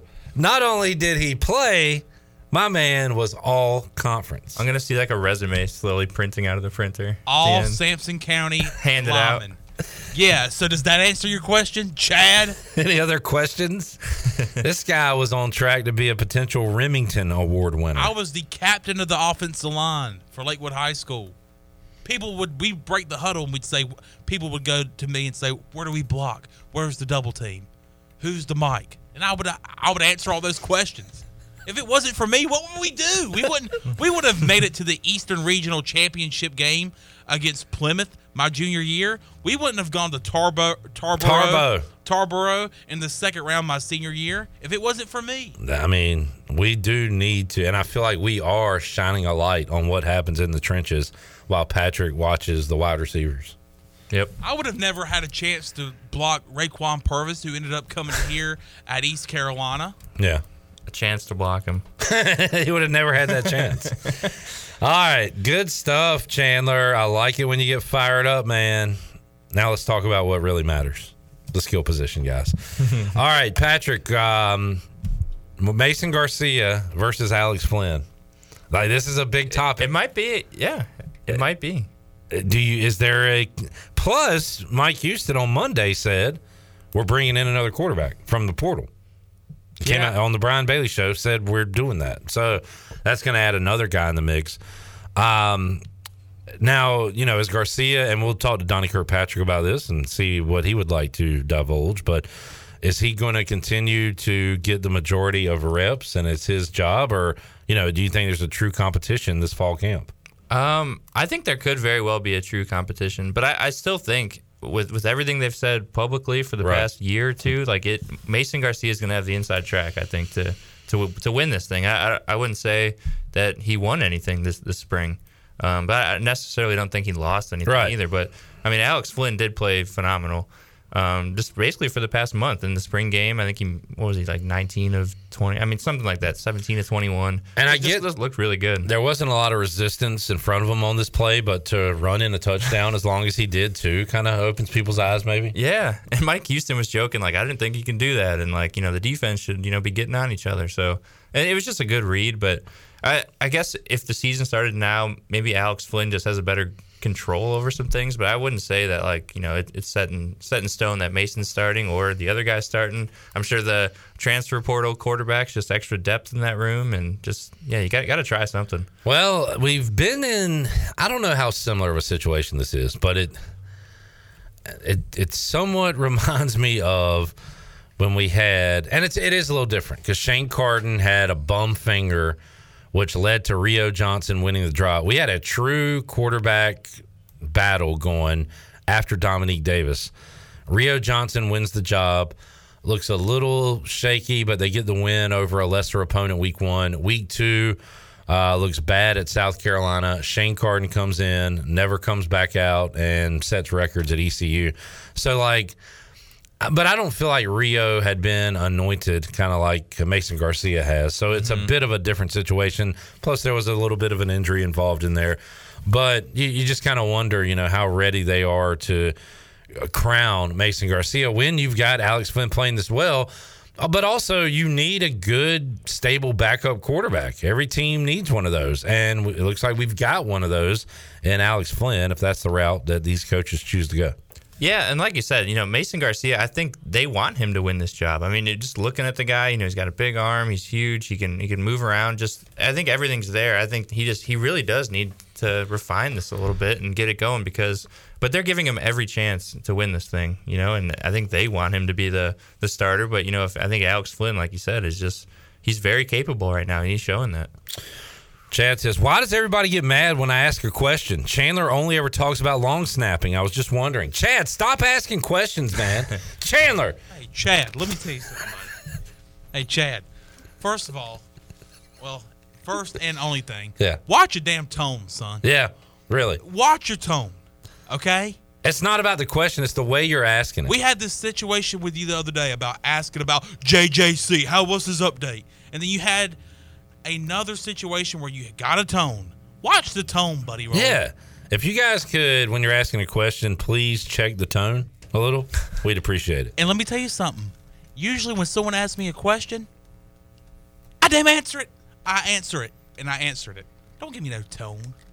All right. All right. There it is. Chandler Honeycutt. He is on one today. Uh, Jamie says if the staff gave any indication now that Mason wouldn't start, then he'd hit the portal after waiting behind Ahlers.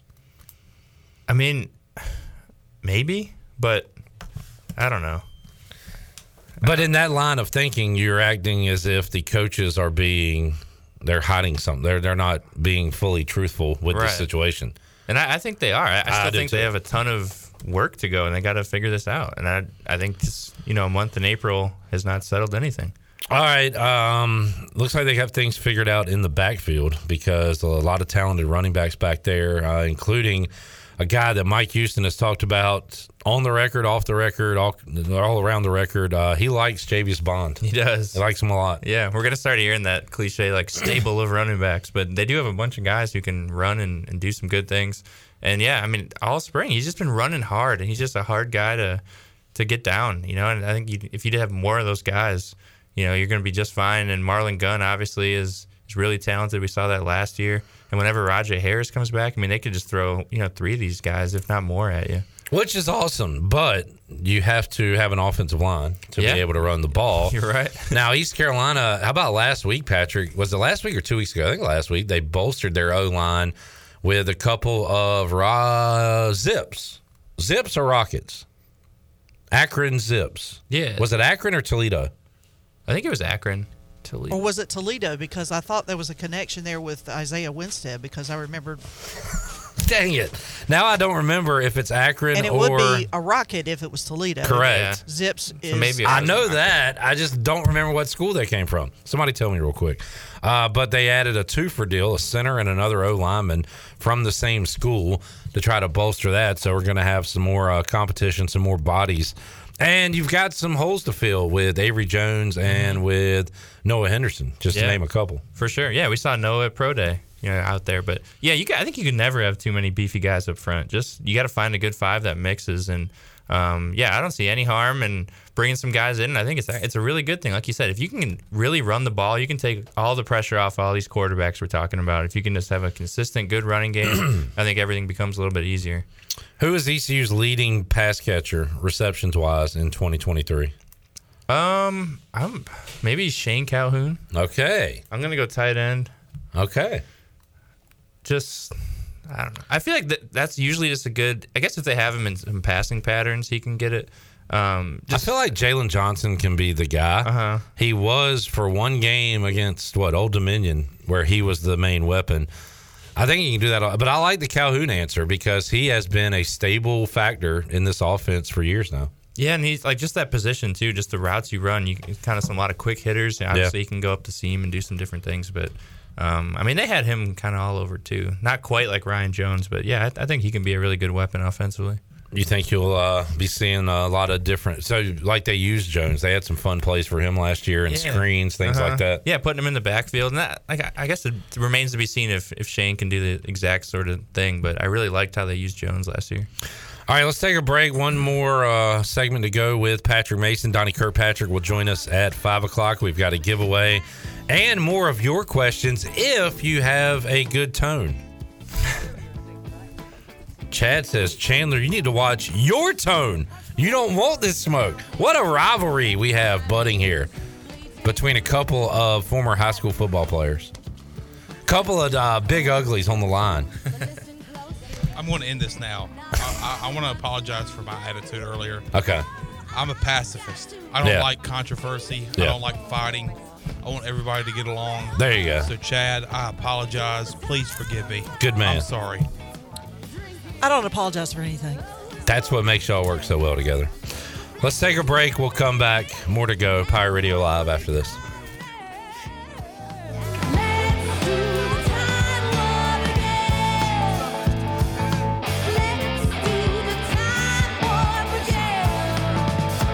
Somebody once told me the world was gonna roll me. I ain't the sharpest tool in the shed. She was looking kinda dumb with a finger and a thumb in the shape of an L on her forehead.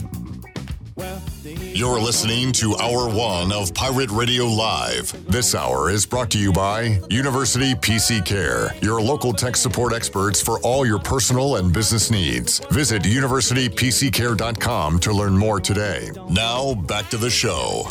Welcome back. Town Insurance is your premier independent insurance agency for maximizing opportunities to minimizing risk. Town's insurance advisors offer expert professional advice to clients of all sizes. For personal or business insurance questions, call 756 8300. And as we head back into the show, I got a quick uh, Buccaneer Music Hall scoreboard update brought to you by the Buck. The Buck. Uh, East Carolina still hanging on to a two to one lead. We are in the top of the third inning. All right. Thanks for that update, Shirley Rhodes. We'll keep you updated on what's going on. On the, what do they call it? Baseball, is the diamond. Is it the little di- What are they, there's a, a name for it, right? The softball field? No? Softball field, a diamond. You could still call it Jewel? a diamond. Let's call it the jewel. Well, the Duke player just made a Sports Center like diving catch in the outfield to rob ECU of an extra base hit here. So On the uh, jewel? Yeah, Oh, wow. What a catch. That was an ex- excellent cl- catch. So they're heading into the bottom of the third inning. 13th ranked Duke trailing ECU two to one. What's your favorite jewel song? Oh, who Dreams can save your soul? last for. Oh yeah, that's good. That's good. That's a good one. Patrick, you familiar with Jewel? Nope. Wow. And I know I saw her in concert. Where? Oh, it's In one Raleigh. person. She's a beautiful lady. I want to say Canadian, but I might be wrong. I don't know if she's Canadian or not, but uh, She was homeless. she was. Um, Jewell Loyd. No, that is a basketball player. Jewel. Jewel. Jewel. J E W E L. She is a singer. She's cute. She is. And she was very- married to a cowboy at one point. Michael Irvin. No, not an actual football cowboy, a real cowboy. A What, uh, real cowboy. a Glory real- hose. um, no, I had uh, I was working for a radio station, and we had a partnership with, well, it was called Walnut Creek at the Yeah. time, the outdoor arena, and uh, they had uh, jewel tickets, and they asked me if I wanted to go, and I got very very nice seats.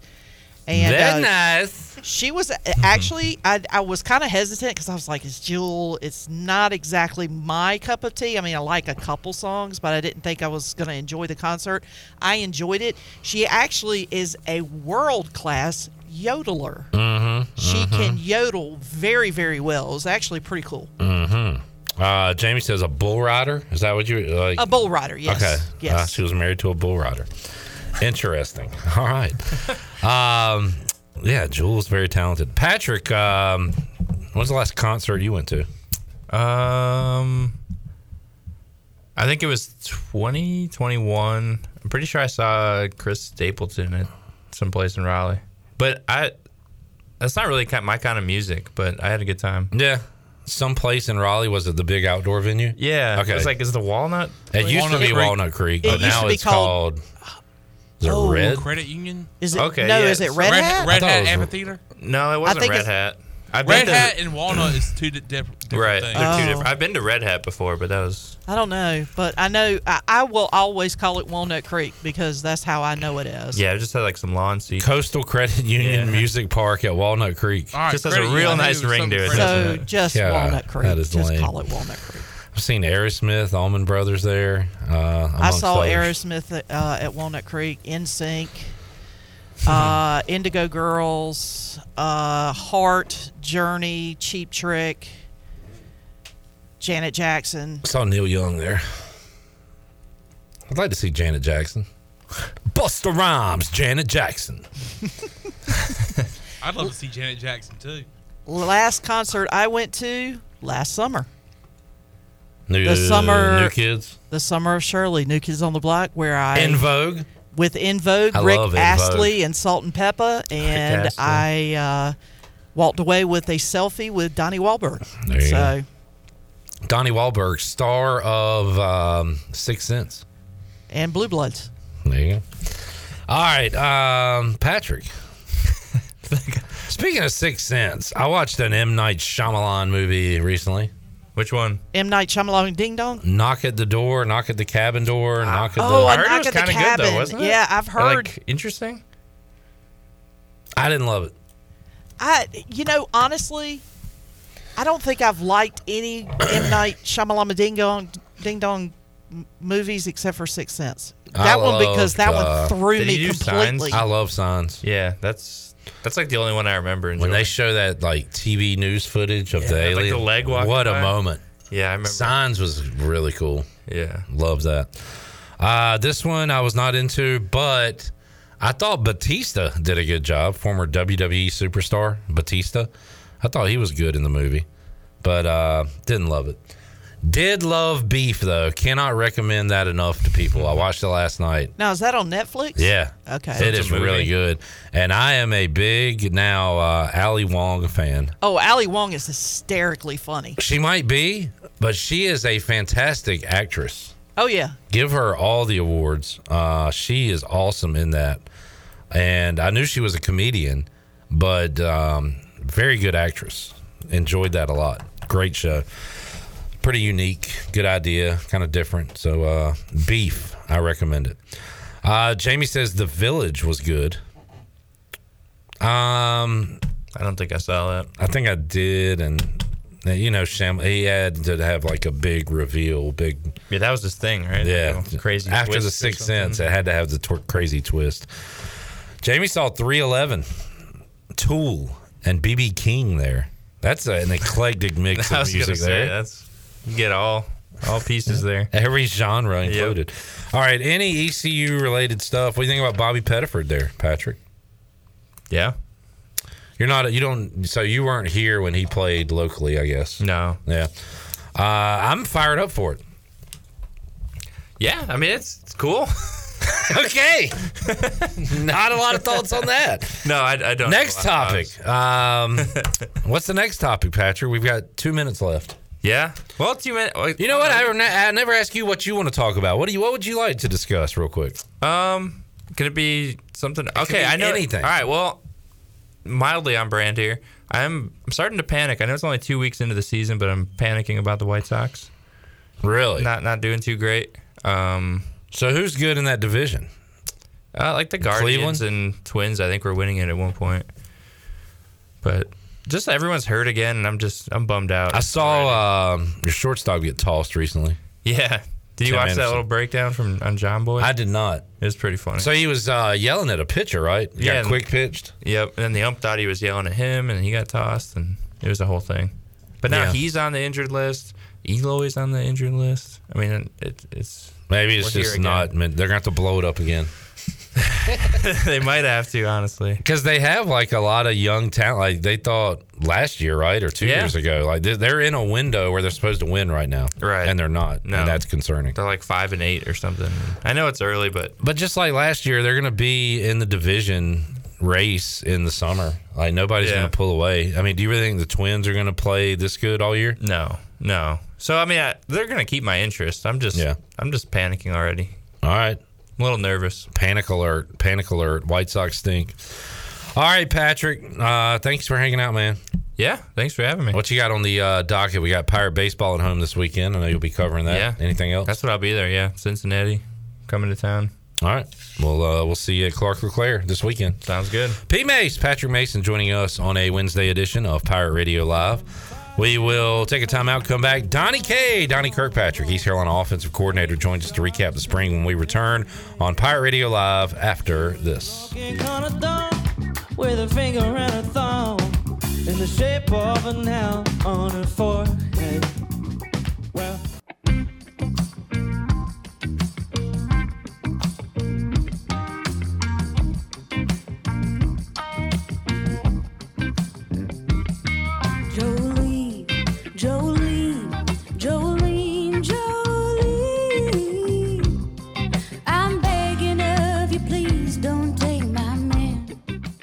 Listening to Hour 3 of Pirate Radio Live. This hour of PRL is brought to you by Bud Light, reminding pirate fans to stay in the game and drink responsibly. Bud Light, the official beer of the ECU Pirates, and proudly distributed by Carolina Eagle Distributing since 1989. Now, back to the show. Welcome back. Russell's Clothing in downtown Washington has everything you need for game day or any other day for men and women.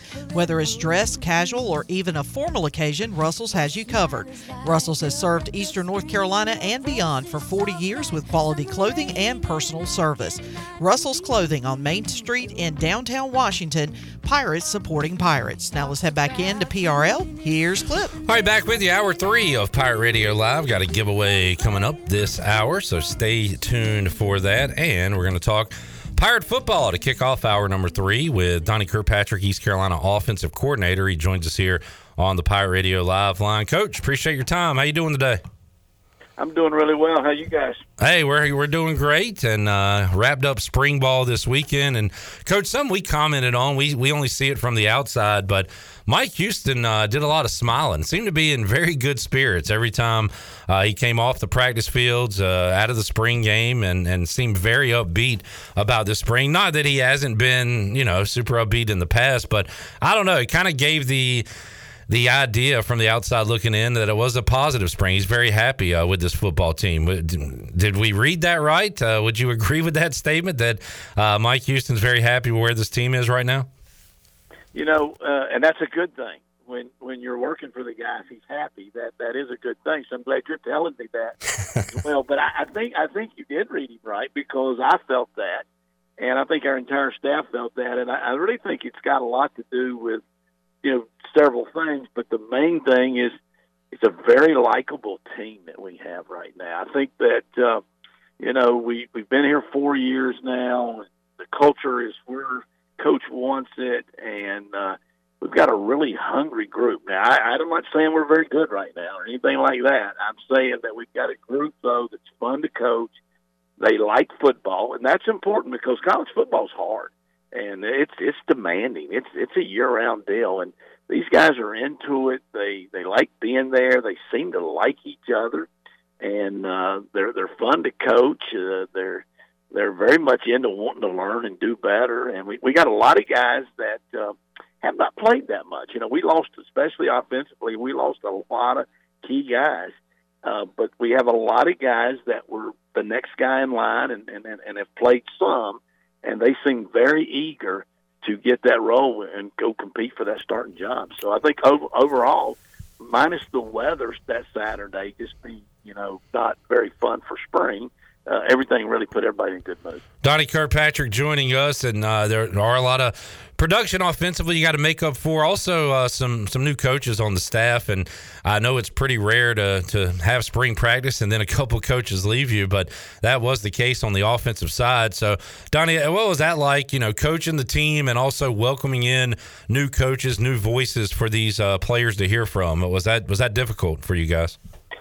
Yeah, I think you know, for me, it was one of the more challenging springs ever, and I, I've got a lot of years doing this, obviously. So there's been some ups, there's been some downs, but uh, just to to know we were going to have a huge challenge to replace our quarterback, who obviously has been the starting quarterback since we came back, and then 2,000 yard receivers, a 1,400 yard, you know, uh, running back, uh, you know, another tight end that had 44 catches. Also, so we knew all those challenges were coming.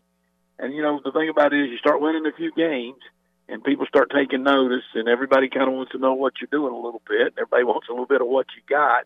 So we had some coaches that got some opportunities, and uh, you know, that was just some things that they thought was best for them and their family. And I don't know, it was unusually late. That that's what probably made it Yeah. a little more challenging. I mean, everybody in college football, you know, has people leave and, and new people come, but I think I, was told because the NFL season, you know, I guess it's one more game now and one more playoff game now or something. It was really like two weeks later than normal, so their coaching hires and things were, were later, and all that kind of started the roll. And, and, and it seemed like the NFL wanted to hire a lot of the college guys this, this year, and I think there's a lot of the college coaches that are ready to go to the NFL with all this NIL, all this transfer portal, and some things. So it just seemed to be an unusually high year of jobs shuffling late, and, and we got hit. And first day of spring ball, on my way to work early that morning, you know, I get a call from one coach that he's going to leave. Okay, we dealt with that. Then after the first practice, another coach, you know, takes another job. So really had to pass out some name tags in there, staff to know each other. Uh, we even had a GA that we hired, and he came, stayed one week, and he got a big time offer that he said he couldn't refuse, couldn't couldn't turn down with so much more money. So it, it was just a lot of change, and I spent a lot of time coaching coaches and talking about this is what we call this, this is their terminology, and getting their ideas. Whereas normally you'd just be working with the players, but uh, all in all, got a great group hired. Uh, I think we did, and uh, we're really coming together. And you know, I think by the end of spring, you know, we started to see the the staff and the players starting to know each other, and I, I think now we kind of know what we got. Uh, summer will be really, really important. Uh, we're, we're getting ready to hit the road recruiting here next week, so we we won't be meeting football wise for a while, but June we'll really be in there cranking it out offensively. We'll, we'll have to spend a little bit more time in the meeting room than normal.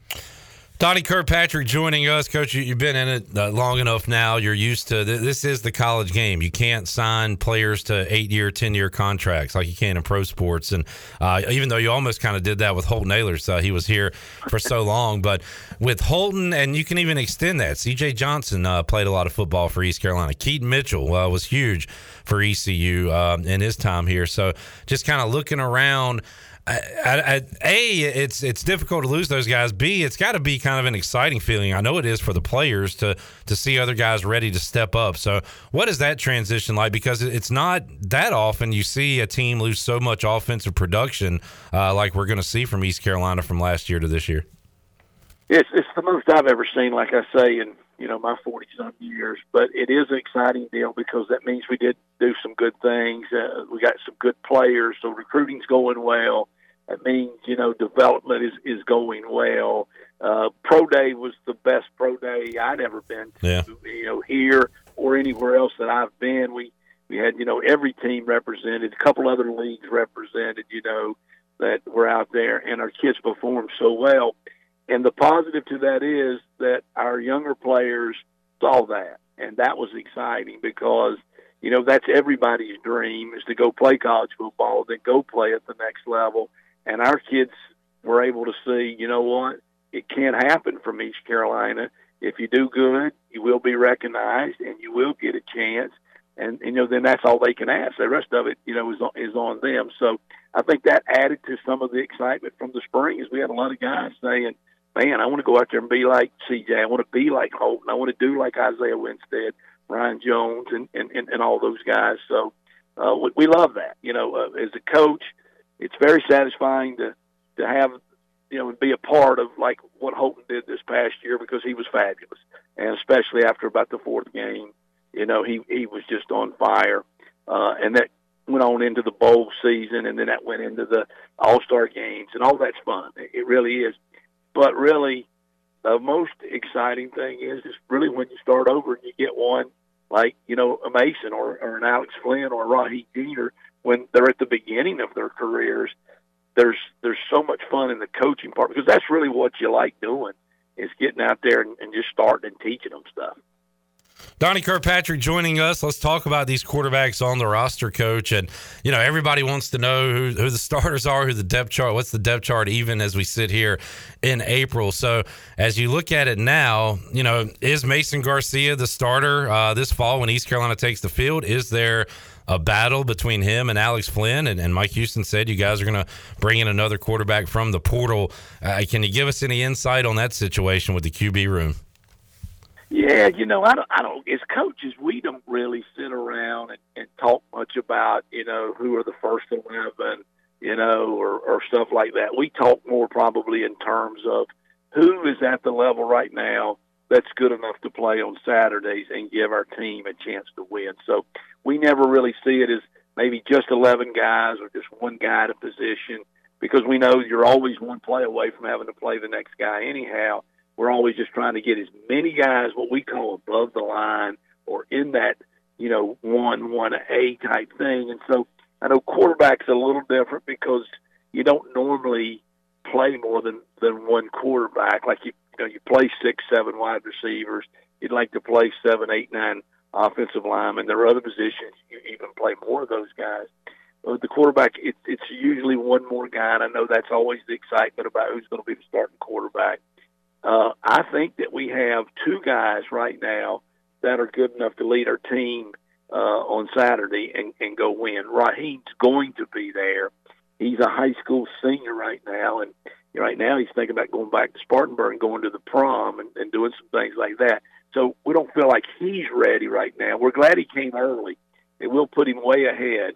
But you know, at the level we want to play at, we're not going to throw that on him. We don't think that's that's where he's at. But Mason obviously has waited his turn, been very loyal to the program. Got a lot of people try to tell him what he needs to do, and he's he's ignored all that and done what's best for him. And he had a good spring. He really did. Um, he had really three good scrimmages and, and, and, and worked through that. He's really, really improved, I think, in all his aspects, especially his, his leadership and his commitment to being better Uh, I know a lot of people are thinking, how did Alex Flinn all of a sudden just appear? Which he really did not. Alex was was really trending last year. It's just like you say, you don't usually play more than one quarterback, and Holton's one of those guys that you know his his best ability was his availability and his durability. He just though he was banged up, he never came out of the game. He never really told anybody till Sunday that his shoulder came out of place or that knee was hurt. So we didn't get guys in much, but he was really practicing well. So I wasn't shocked that he came out with an opportunity to get more reps. He, he lit it up, uh, especially. I know more people got to see the spring game than they did the other scrimmages. He was he was the difference in the game. Uh, so I do think we have a battle, but I always think you have a battle because if you don't perform, you know you're always going to have to put the other guy in. So again, I, I want two, I want three quarterbacks that are good enough. Uh, fortunately, in our offense, the quarterbacks over the years have not gotten hurt very much, uh, but we all know that can happen. You see it happen time and time. You see what happened at North Carolina State last year. They're a top 20, top 10 team, and injury gets them. And, you know, by the end of the year, they were playing their fourth quarterback. So stuff like that we take note of, you know, and, and we're that's why we're entertaining the portal. Uh, we entertained it in January and in December. There was nobody that was interested in us that we were interested in and we felt like was the right mix for our team. Very careful about who we're going to bring into this team, especially in a quarterback position and who comes into that quarterback room. We got to have the right fit, not only athletically and talent wise, but you know, mentally and then just character wise and teammate wise. So, um, you know, with that, we'll find somebody here this spring, I think, because we feel like we need four on scholarship, and we feel like Raheem is the future, but it's the future's a little bit away for him. Uh, but Mason and Alex, I feel really good about. I feel like we could win with either one. And you know what? You always kind of go through preseason camp. I mean, you know, even Holton had to win the job. I know people probably think that's not true, but they, I promise you, if somebody was playing better than him in practice and in the scrimmages, we'd have been playing the other guy. He was the best option, and I guess he proved that this year. And and they always have to do that. Donnie Kirkpatrick joining us today, talking Pirate football, talking quarterbacks. Coach, when you lose uh, a Holton Ahlers and so much offensively, uh, you, when you, th- you think about Mike Houston, you think about kind of physical run game, things like that.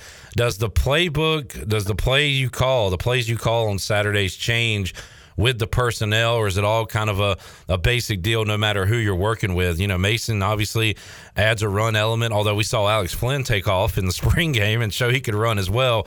But do you do you change things at all? Uh, will it look different this fall, uh, play calling wise, play wise, than it did in the past with Holton Ahlers at the helm?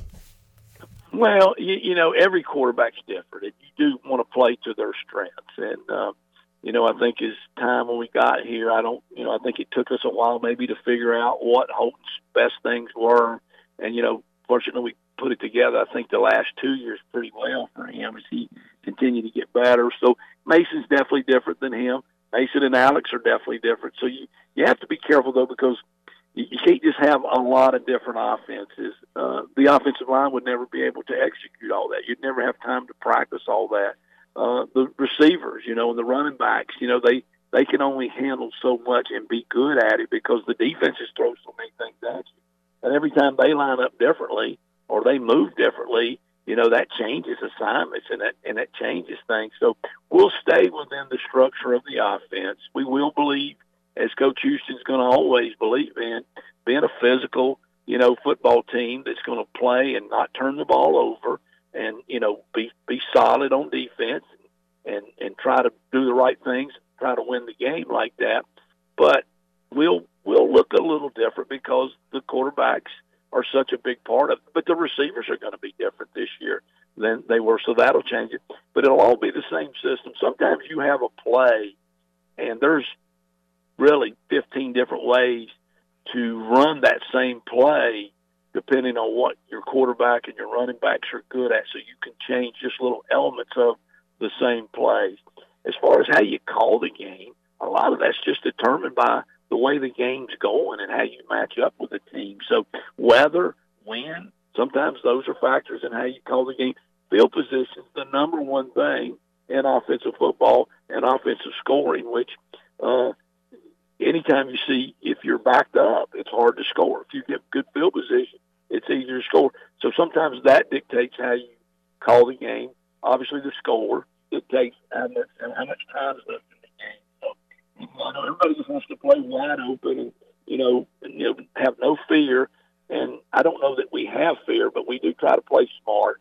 And I think last year, you know, our ability to not turn the ball over and you know make good decisions, which is what you're always trying to teach the quarterbacks, paid off for us in ability to win. You know, the most games we've been able to win here in a while now. That's not how many games we want to win. We want to win more games than that, and hopefully we will continue to get better. Donnie Kirkpatrick joining us. I, I want to hit on everything, get to some of y'all's uh, questions as well. So we'll kind of skip over the running backs if we have time at the end. We've talked a ton about the talented running backs and uh, Javius Bond coming into the mix, Green as well with Marlon Gunn, Rahjai coming back from injury. So I know you're going to miss Keaton Mitchell, but uh, the, the the running backs, the, the backfield looks like a really really good position group uh, for ECU. Let's go to the the pass coach and man, we loved our one year with Isaiah He, he was really fun to watch. CJ Johnson uh, out as well, Ryan Jones. So when you look at what you got coming back, Jalen Johnson, Shane Calhoun is a proven target for you guys, Josiah Hatfield, and heard the name Kerry King a lot this year and, and kind of heard it a lot last year. Uh, but just with uh, you guys were able to to stay healthy, pretty healthy at those uh, receiver positions, coach, just like at quarterback. So we didn't see really a ton of guys throughout the year, but Kerry King's a name that uh, has been floating around for a while. So I guess outside of the top three with Calhoun and, and Johnson and, and Hatfield, who we've seen a lot of, who are uh, some other guys you're expecting to step up in the fall that, that you've already seen step up in the spring? Well, I, I think you're, you're on the one that we've all been a buzz about too. Is Kerry King? Now, Kerry made a little bit of a splash last year, and then you know I, I, he probably didn't get his name called a lot, like you say, because CJ had the best year of his life and stayed healthy and was in better shape, was able to play more plays, and then Isaiah was just an unbelievable pickup for us. So, you know that Jalen Johnson would have had a lot bigger year last year if he could have stayed healthy. He he fought a nagging back injury and a foot injury and a bunch of other things. So, you know, and, and then we've always said this high Hatfield, when he has a good game, he played pretty good. He had a great spring. He showed what he could do for the for the new receiver coaches and all that. But yeah, as far as guys that we haven't talked about or not as in the mix as much, I guess Kerry would be the name I think that that continues to pop up, and, and it's just because he, he's got such good speed and he's got such good work ethic. He he just really really tries to practice hard and do everything hard. Not very big. He's got to stay healthy. Got to learn to play a little bit more physical, you know, and, and some things like that, especially in the run game. Those receivers got to do that. But um, we are really looking for him to make a big step up. I'd say Brock Spalding was a guy that came in and showed us early that he could really catch the ball which you know that that can't be an underrated skill right there. As a receiver, you've got to be able to catch the ball, and he has a great knack for that. Uh, I thought he did some really good things in the spring. He did have a deep ball there in the spring game and everybody's other scrimmages. He missed one of the scrimmages there with a little bit of a pulled groin, and we were just a little bit safe with that because we wanted him to be back uh, for the spring game, so so we held him. But I would say probably those are the two that that that of, of the group we're not hearing about all the time are the two. And I would say there'll be another addition, at least one more addition will probably join our roster before we play next year. All right, Donnie Kirkpatrick joining us. Speaking of additions, a couple of O linemen uh, committing to East Carolina from Akron. I don't know how much you can talk about uh, the newcomers, but how about the O line filling in uh, for the spots that Avery Jones leaves behind and uh, Noah Henderson? So you got some spots to fill. How do you feel about that group? How, how did they look uh, this spring, Coach, as far as what you got now, and and also maybe some uh, some reserves coming on the way? Yeah, we we did. You know, losing Avery was a little bit unexpected, not totally, but uh, you know, the world of uh, the NIL thing kind of got us there a little bit. Of course, we knew Noah wouldn't be back he had already said he was going to declare for the draft. He had fought so much injury that he didn't feel like he could keep, continue to play, you know, college football and have a chance to play at the next level. So, two pickups up there from the soapbox derby area there, I think are going to give us help. I don't really know what I can say about them either as as far as that at this time. The offensive line, you know, went through a great trans uh, thing there because obviously the legend Steve Shankweiler, you know, finally stepped back a little. Yeah. You know, not totally unexpected, you know, and and that he, he his first tenure at East Carolina was, you know, the the first year of East Carolina, I think. So he's been here forever. And uh, but you get a new line coach, boy, you're going to have some growing pains going through. You know, just mixing it and putting it together, different terminology, some different thoughts. Alan Mogridge did a great job though of molding that group, and by the end of the spring, we were really starting to see some good improvement there. Nishad Struthers had an unbelievable spring. You know, I think he's emerged kind of as the leader, the most consistent guy. Um, you know, uh, Hampton Ergle got the start in the bowl game and had never really played very much and had only been a center for about a month and had a great game against a really outstanding nose guard for Coastal.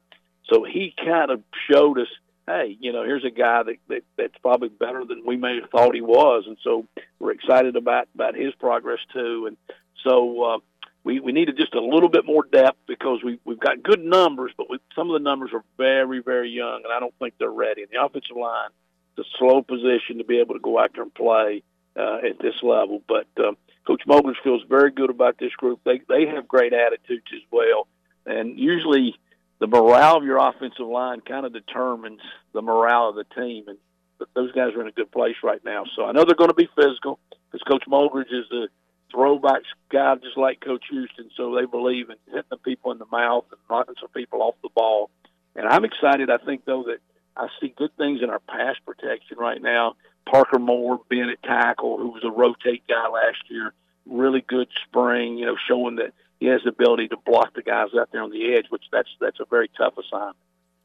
Donnie Kirkpatrick joining us, Coach. Uh, I want to make sure we get this in. Um, yesterday, Bryce Williams joined us on the show, and I told him you were coming on.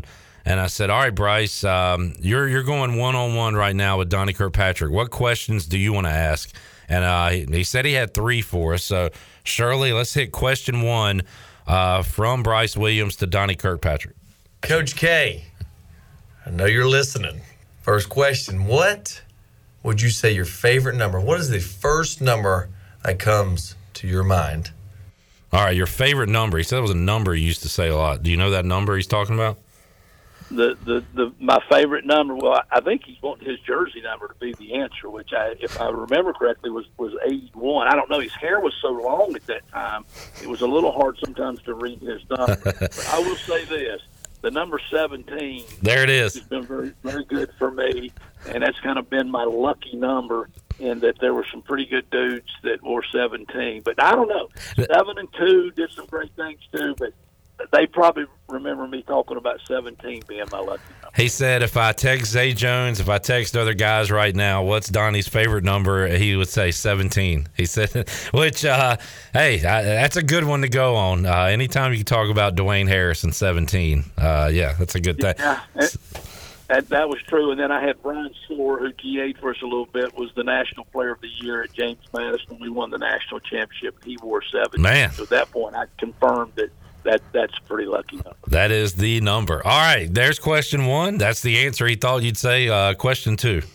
Second question is What is the percentage the tight end will be the first read on the pass plays? I know what number I got in my head that I'm slightly biased towards. But I'm going to see what you answer. All right, interesting question, Coach. What you got for that? Yeah, I know the answer he's looking for is that he will be the first read. So uh, you know what? Uh, I am looking for Shane Calhoun to really, really uh, get more involved in the passing game uh, with the with Ryan leaving a little bit, and we're putting a lot of emphasis on that. And I know that uh, Mason and him used to room together, so they've got a little bit of that uh, mojo going and that chemistry going too.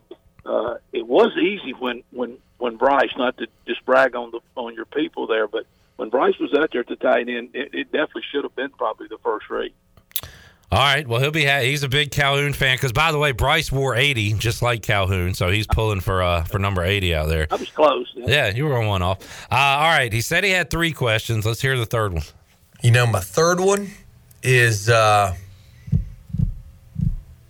I'm drawing a blank, Coach K. So, uh, you know, I will stick with two. If something pops up there, and as I go along, I'll throw one out there. That sounds about right, right, Coach Bryce? Uh, couldn't come up with the third one for you. Well, he, he hasn't changed much. I got right there. There you go.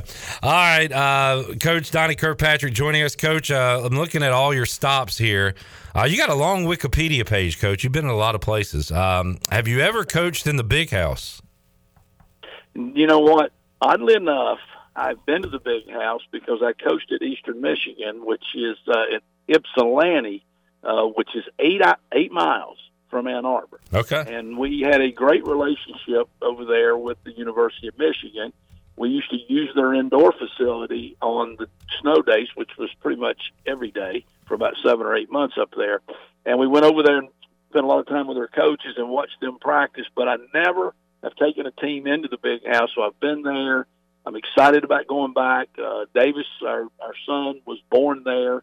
Uh, he lived there for two days before we moved to Louisville. But we're all excited about going back and get a chance to play in the big house for the first time. Yeah, uh, looking forward to that. Going to be awesome to see the purple and gold there. Donnie Kirkpatrick joining us here on the Pirate Radio Live Line. Coach, uh, we'll let you run. Any final thoughts uh, on this spring on Pirate football? Sounds like you you acknowledge that there's work to do.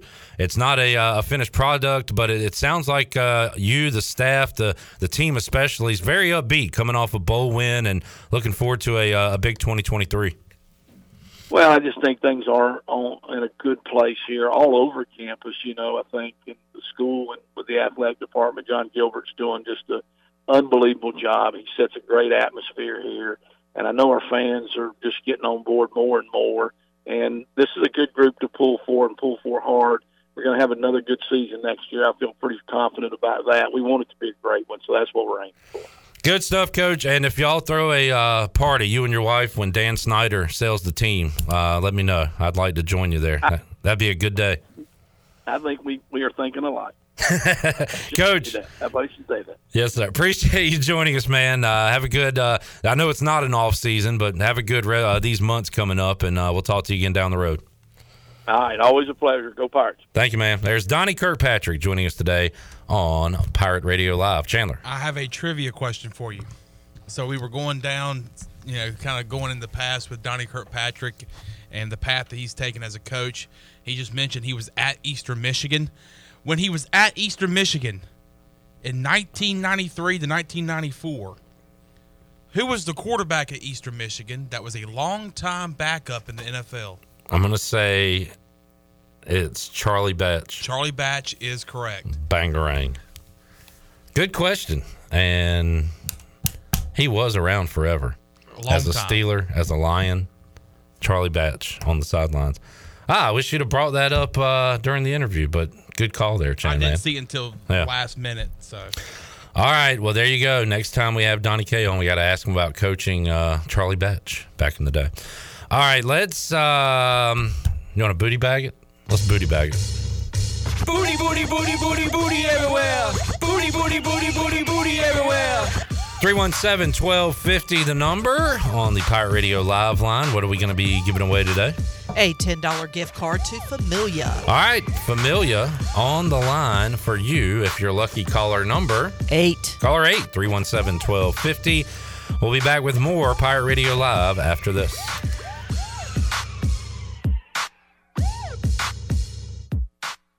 Am I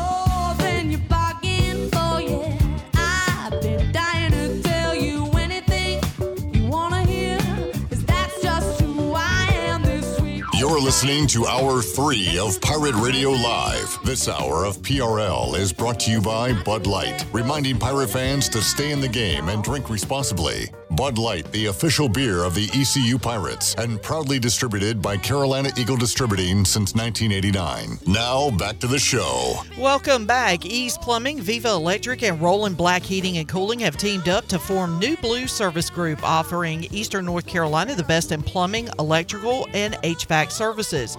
Same great local team, same great lo- excuse me, same great local service, just a new name. For plumbing, electrical, and HVAC services, go to callnewblue.com. That's callnewblue.com. New Blue Service Group, where we are redefining service excellence. And congratulations to Sydney Pennell of Winterville, picked up a $10 gift card courtesy of Familia, and Familia is your place for great Italian food, whether it's great New York style pizzas, homemade meatballs, lasagna, uh, chicken parm, or the delicious homemade desserts. Familia is a winning play every time for dine in or takeout. Make Familia your go to play when you have a hungry team. Familia on Fire Tower Road near Pitt Community College. And uh, clip with a Buccaneer Music Hall scoreboard update presented by the Buck. The Buck. East Carolina is clinging to a 4 to 3 lead over uh, 13th ranked Duke. They are currently in the bottom of the fifth inning. All right, a couple more innings to go. See if the Pirates can get a big road win. Game one of a doubleheader. Yes, correct? second game is scheduled for 7 o'clock. All right, there you go. Uh, shout out to, oh, first of all, love a good Friday Familia run, pizza of the week. I did it last Friday. Got the, they had pepperoni and sausage. It's a giant pizza for 12 bucks, and it was awesome. And then I finished it off the next day. Threw it in the air fryer, got it just nice and hot and crispy as it was when I picked it up from Familia, and it was dynamite. So, if you want some good food on a budget, uh, the Familia Pizza of the Week. Ask uh, what their Pizza of the Week is this week, and uh, it's a great value, and it tastes awesome. Yes, that is uh, a go-to uh, when it comes to me and my roommates. Sometimes we want to chip in and get the pizza of the week. Very cheap option for you every single week at Familia. And also, don't forget, you think of pizza when you think of Familia. They're Italian dishes, but their Italian hoagie is one of the best I've ever had. So check it out if you get the chance. Chicken Philly. Can't go wrong with that either. Uh, and a shout out to the prop queen, Ariel Epstein.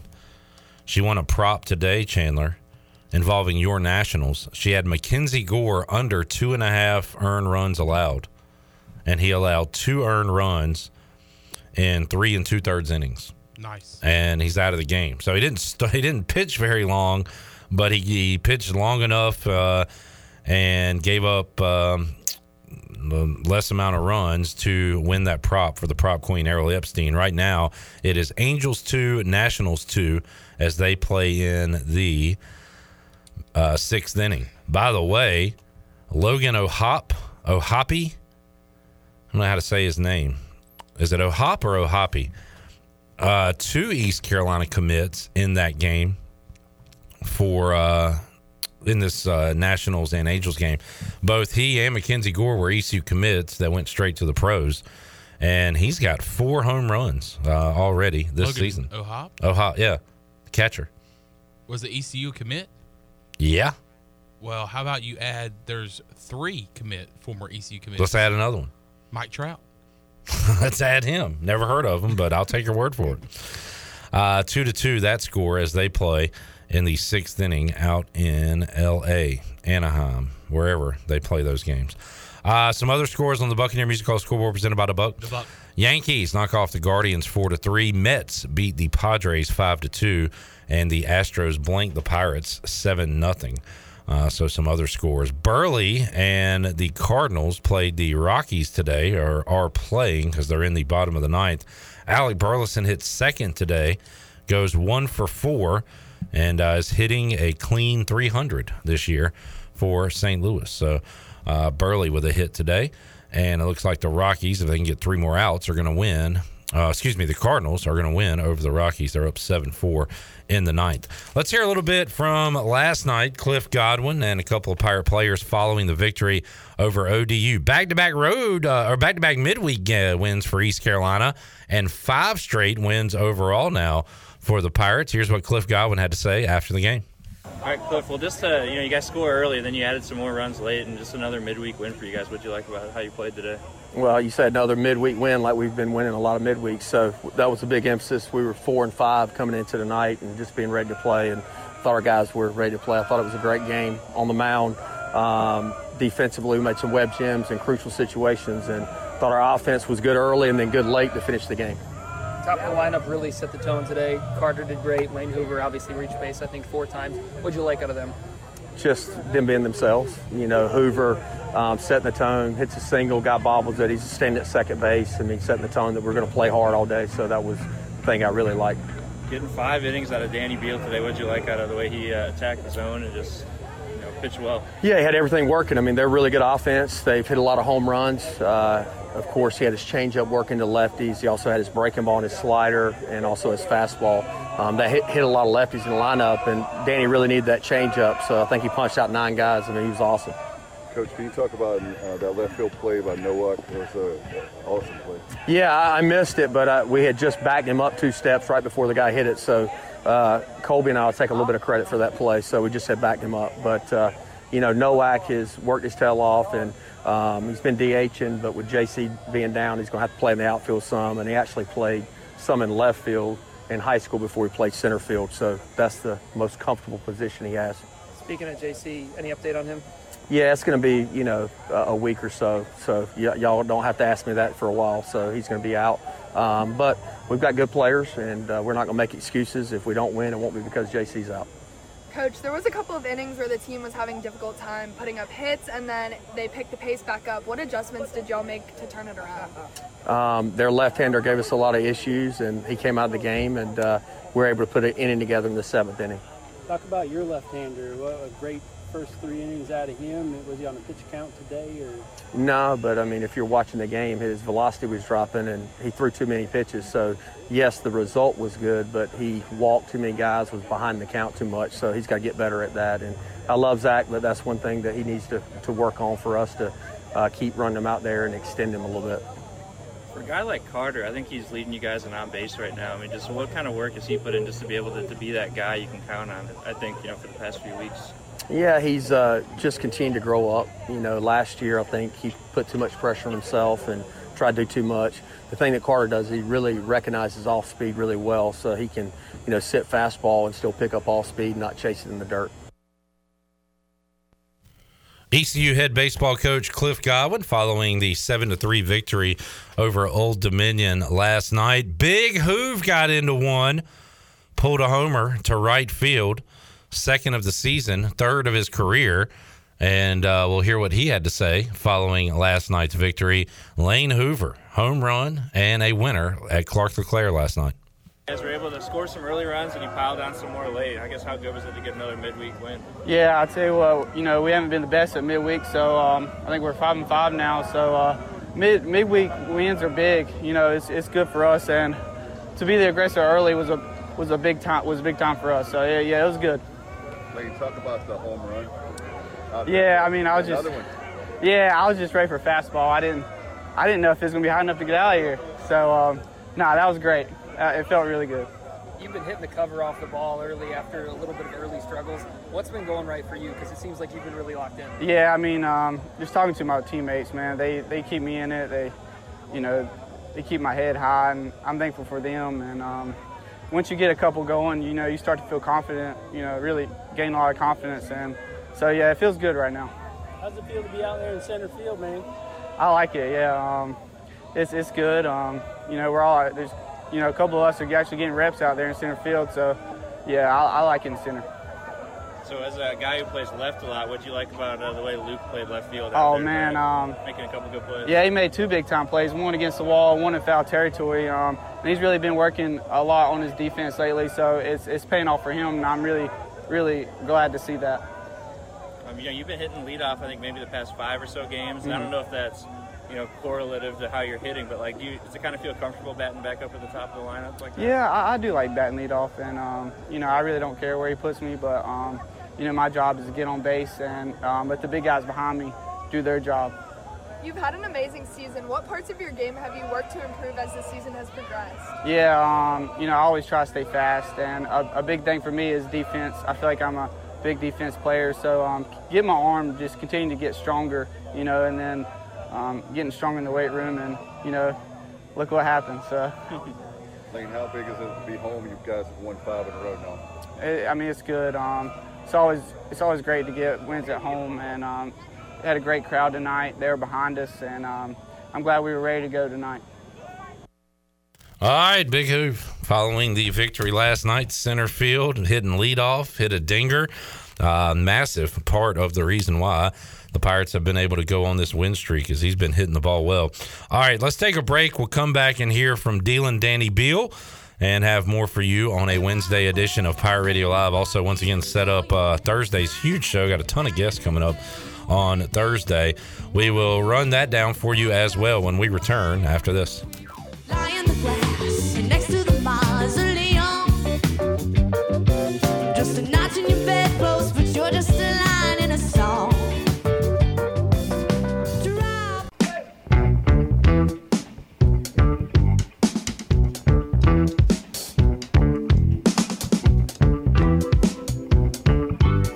You're listening to Hour 3 of Pirate Radio Live. This hour of PRL is brought to you by Bud Light, reminding pirate fans to stay in the game and drink responsibly. Bud Light, the official beer of the ECU Pirates, and proudly distributed by Carolina Eagle Distributing since 1989. Now, back to the show.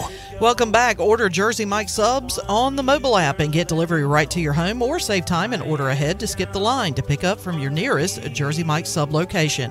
Jersey Mike's, a sub above. Now let's head back into PRL. Here is your host, Clif Brock. Back with you on a beautiful Wednesday here in Eastern North Carolina edition of Pirate Radio Live. Coming up Friday, we'll have a best of for you. We'll recap uh, these football interviews with Mike Houston, Donnie Kirkpatrick. We'll talk to Blake Harrell tomorrow. We'll put that up there. But also, uh, Mike Schwartz joined us last week. Dive into the Players Lounge. So we'll go best of on Friday. But coming up on Thursday, as I mentioned, uh, we talked offense today. We'll talk ECU defense coming up tomorrow with Pirate defensive coordinator Blake Harrell. We'll talk more football with ECU Hall of Famer Marcus Crandall. Talk Pirate baseball with former Pirate Brandon Manning. We will talk uh, ECU baseball with former Pirate shortstop Turner Brown. Also, Brooks Hill uh, will join us, our uh, former intern resident hockey nut. We'll have a Stanley Cup playoffs preview and talk about the Hurricanes' chances to hoist the cup. We'll play Name That Sound, and we'll have Ellerby and uh, a representative from Pirate Fest as well. So the show will still be three hours, and we'll figure out a way to fit it all in. Uh, coming up on Thursday, we'll be packed here from three to six. Uh, let's hear more from last night's ECU baseball victory over Old Dominion. Danny Beal was dealing, and uh, he talked to reporters after his awesome uh, output last night. All right. Well, Danny, five innings out of you today. I mean, what what were you feeling out there, and how, how were you uh, getting it done? Uh, it was good. I mean, it was obviously, you know, we've struggled in the midweek a lot lately, and it was a big thing for us was to get back on track, especially in the middle of the week, because, you know, conference play is great, but in RPI games in the middle of the week, we really need them. And I was just trying to give us distance. I mean, I knew that our pen was fresh, but at the end of the day, as many arms as we can save, it's awesome, especially for conference. So, you know, I came in, saved Jake, and then um, just, you know, kept pounding the zone. And, you know, we obviously focused on execution a lot, and that's what I did, and got out with a win. So, You know, they ODU entered. I think they had like three different offensive categories in the top ten, like slugging, home runs, and all that. So as a pitcher, I mean, are you like trying to miss bats, or are you like conscious of that fact? How do you how do you kind of approach a lineup like that? Honestly, it was just like we had a really good plan going, and I think, and at the end of the day, it was more just trying to execute. And once we found out what they were, what their approach was, we just kind of kept hammering, hammering, hammering. And then I think halfway through, it was kind of like they switched it a little bit, and then we just, you know, kind of used to my advantage. I haven't, I don't think I've thrown that many pitches over the top since high school, and because you know normally I'm down below. So I mean, it was it was nice to see that everything was working tonight, and AK caught a great game, and um, J Dub was awesome behind the plate too. So it was nice to you know get a win. Because Cliff said your like your changeup was working today. Does that kind of go into the over the top, you know, delivery too? or- Yeah, I mean it's probably one of my best pitches over the top, and it was working really early, so we hammered it a lot, and you know it's it's definitely opened up a lot of opportunities for me this year, and especially since you know I'm like last year I was predominantly down low, and having the changeup added this year has just been huge, just for me to get more opportunities and stuff like that. So it was it was awesome to see it at its best today. Your guys' starting pitching has been a, a big talking point, especially for your three starters on the weekend. But talk about the guys in the bullpen getting a chance to go out there and really perform. Yeah, I mean it's awesome. You see guys like Shankman, who you know last year didn't really get a lot of uh, chances, and not this year. He's performed awesome, and a lot of freshmen like Root's been phenomenal. Jay Connor's been awesome. Um, I'm you know I'm missing some guys, but that's kind of like our mentality is you know when you know the starters come out, we take a lot of pride in putting up zeros, getting a lot of strikeouts. You know, just doing the best thing we can to help the offense win the game, whether it's you know like I said, putting balls in, letting put balls in play or strikeouts, whatever it is. But you know the offense has been struggling, and then you know they as of late they've been phenomenal. They picked us up sometimes, we picked them up. So it's it's nice to see us play a full complete game today. It was it was nice to see you know pitching do really well and the hitting come you know full circle with a really good team. So. Um, you seem to be in a groove on the mound today. What was working well for you? Everything, honestly. I mean, it was it was nice to go five innings. I mean, I think that's my career long. Somebody correct me if I'm wrong, but it was just nice to kind of like feel good for once and you know have all my stuff working and you know missing bats is something that we take pride in as a, as a, as a bullpen. So it was awesome to see you know kind of me, Root, and Jake all do the all do the things we need to do to win. So You talked about Coach Knight about how it looks like that you guys over the last couple of years are really developing new pitches, and he's been really working hard with you guys. yeah, he's AK is awesome. We have a great relationship, you know, as an entire staff, and he's worked tremendously with all of us. You know, whether it's new pitches or just styles of pitching. You know, we obviously like to work quick, and you know, he's he's he's a great mentor and a great pitching coach. And um, you know, I think the freshmen have come into you know staff really well and developed. And you know, he like I said, he's awesome and he's a great guy to be around. And the fact that he's done so well in such a short amount of time just goes to show how you know productive he is and how good of a guy he is. So. Dealing, Danny Beal, great performance last night for him as East Carolina goes three pitchers last night, uh, Root, Hunter, and Beal, and picking up the win. So they are ready to roll uh, coming up this weekend against Cincinnati as they'll try to continue their dominance of the American. Uh, certainly hit a speed bump in their first series of the year against Houston, losing two of those games, but since then responded with three against UCF and we'll see if they can uh, put another broom on the pole out in the jungle after a uh, series this week with the Bearcats of Cincinnati. So uh, we'll be keeping an eye on that this weekend. Uh, if you missed it earlier, East Carolina made it official. The Pirates. Uh, Bobby Pettiford transferring to East Carolina out of the portal, and also a high school player from Goldsboro, to Corey Faison, also committed today or assigned today, I should say. They were commits, now they are signees, so they are official part of the basketball team. Faison, uh, 24 points a game, 12 rebounds a game as a senior. Uh, leading the Cougars to a 28 and 3 record. He is a six-six wing. So uh, the Pirates add um, a true point guard in Pettiford and a wing in Faison. And now I'm sure Mike uh, Schwartz and crew looking for a big to add to the mix and, uh, and maybe another shooter. And you put those ingredients together with Brandon Johnson, RJ Felton, uh, Ezra Ausar, Jaden Walker. Uh, you, you got something there. You've got some pieces. And uh, I know it's it's April. I know I shouldn't get excited, but I am getting excited for ECU basketball with what Coach Schwartz is doing. Pettiford, I, I think that's a big one. We'll see. We'll see how it plays out, but uh, it gets me fired up for some Pirate Hoops. All right, we'll get ready to wrap up today's edition of Pirate Radio Live. Uh, Shirley, Chandler, Chandler, I'll see you later tonight, right? A little sports trivia action. I'll be out there. Be watching some uh, NBA play in action, also some Major League Baseball. Shirley? I will be there eating dinner. Oh, that's right. You said there was a maybe uh, for you. So we'll see you out there eating dinner. Yes, I'm not going to stay to play trivia, unfortunately, but I will be there for dinner. All right, fair enough. We'll take what we can get. We will see you fine folks coming up Thursday, 3 o'clock, big edition of Pirate Radio Live. Blake Harrell, Turner Brown, Marcus Crandall, and more on the way. Thursday, 3 o'clock. We'll talk to you then. Have a great evening. Jeff Charles, take us home. Have a great night, Eastern Carolina. Thanks for listening to Pirate Radio Live, an exclusive presentation of the voice of the pirate nation.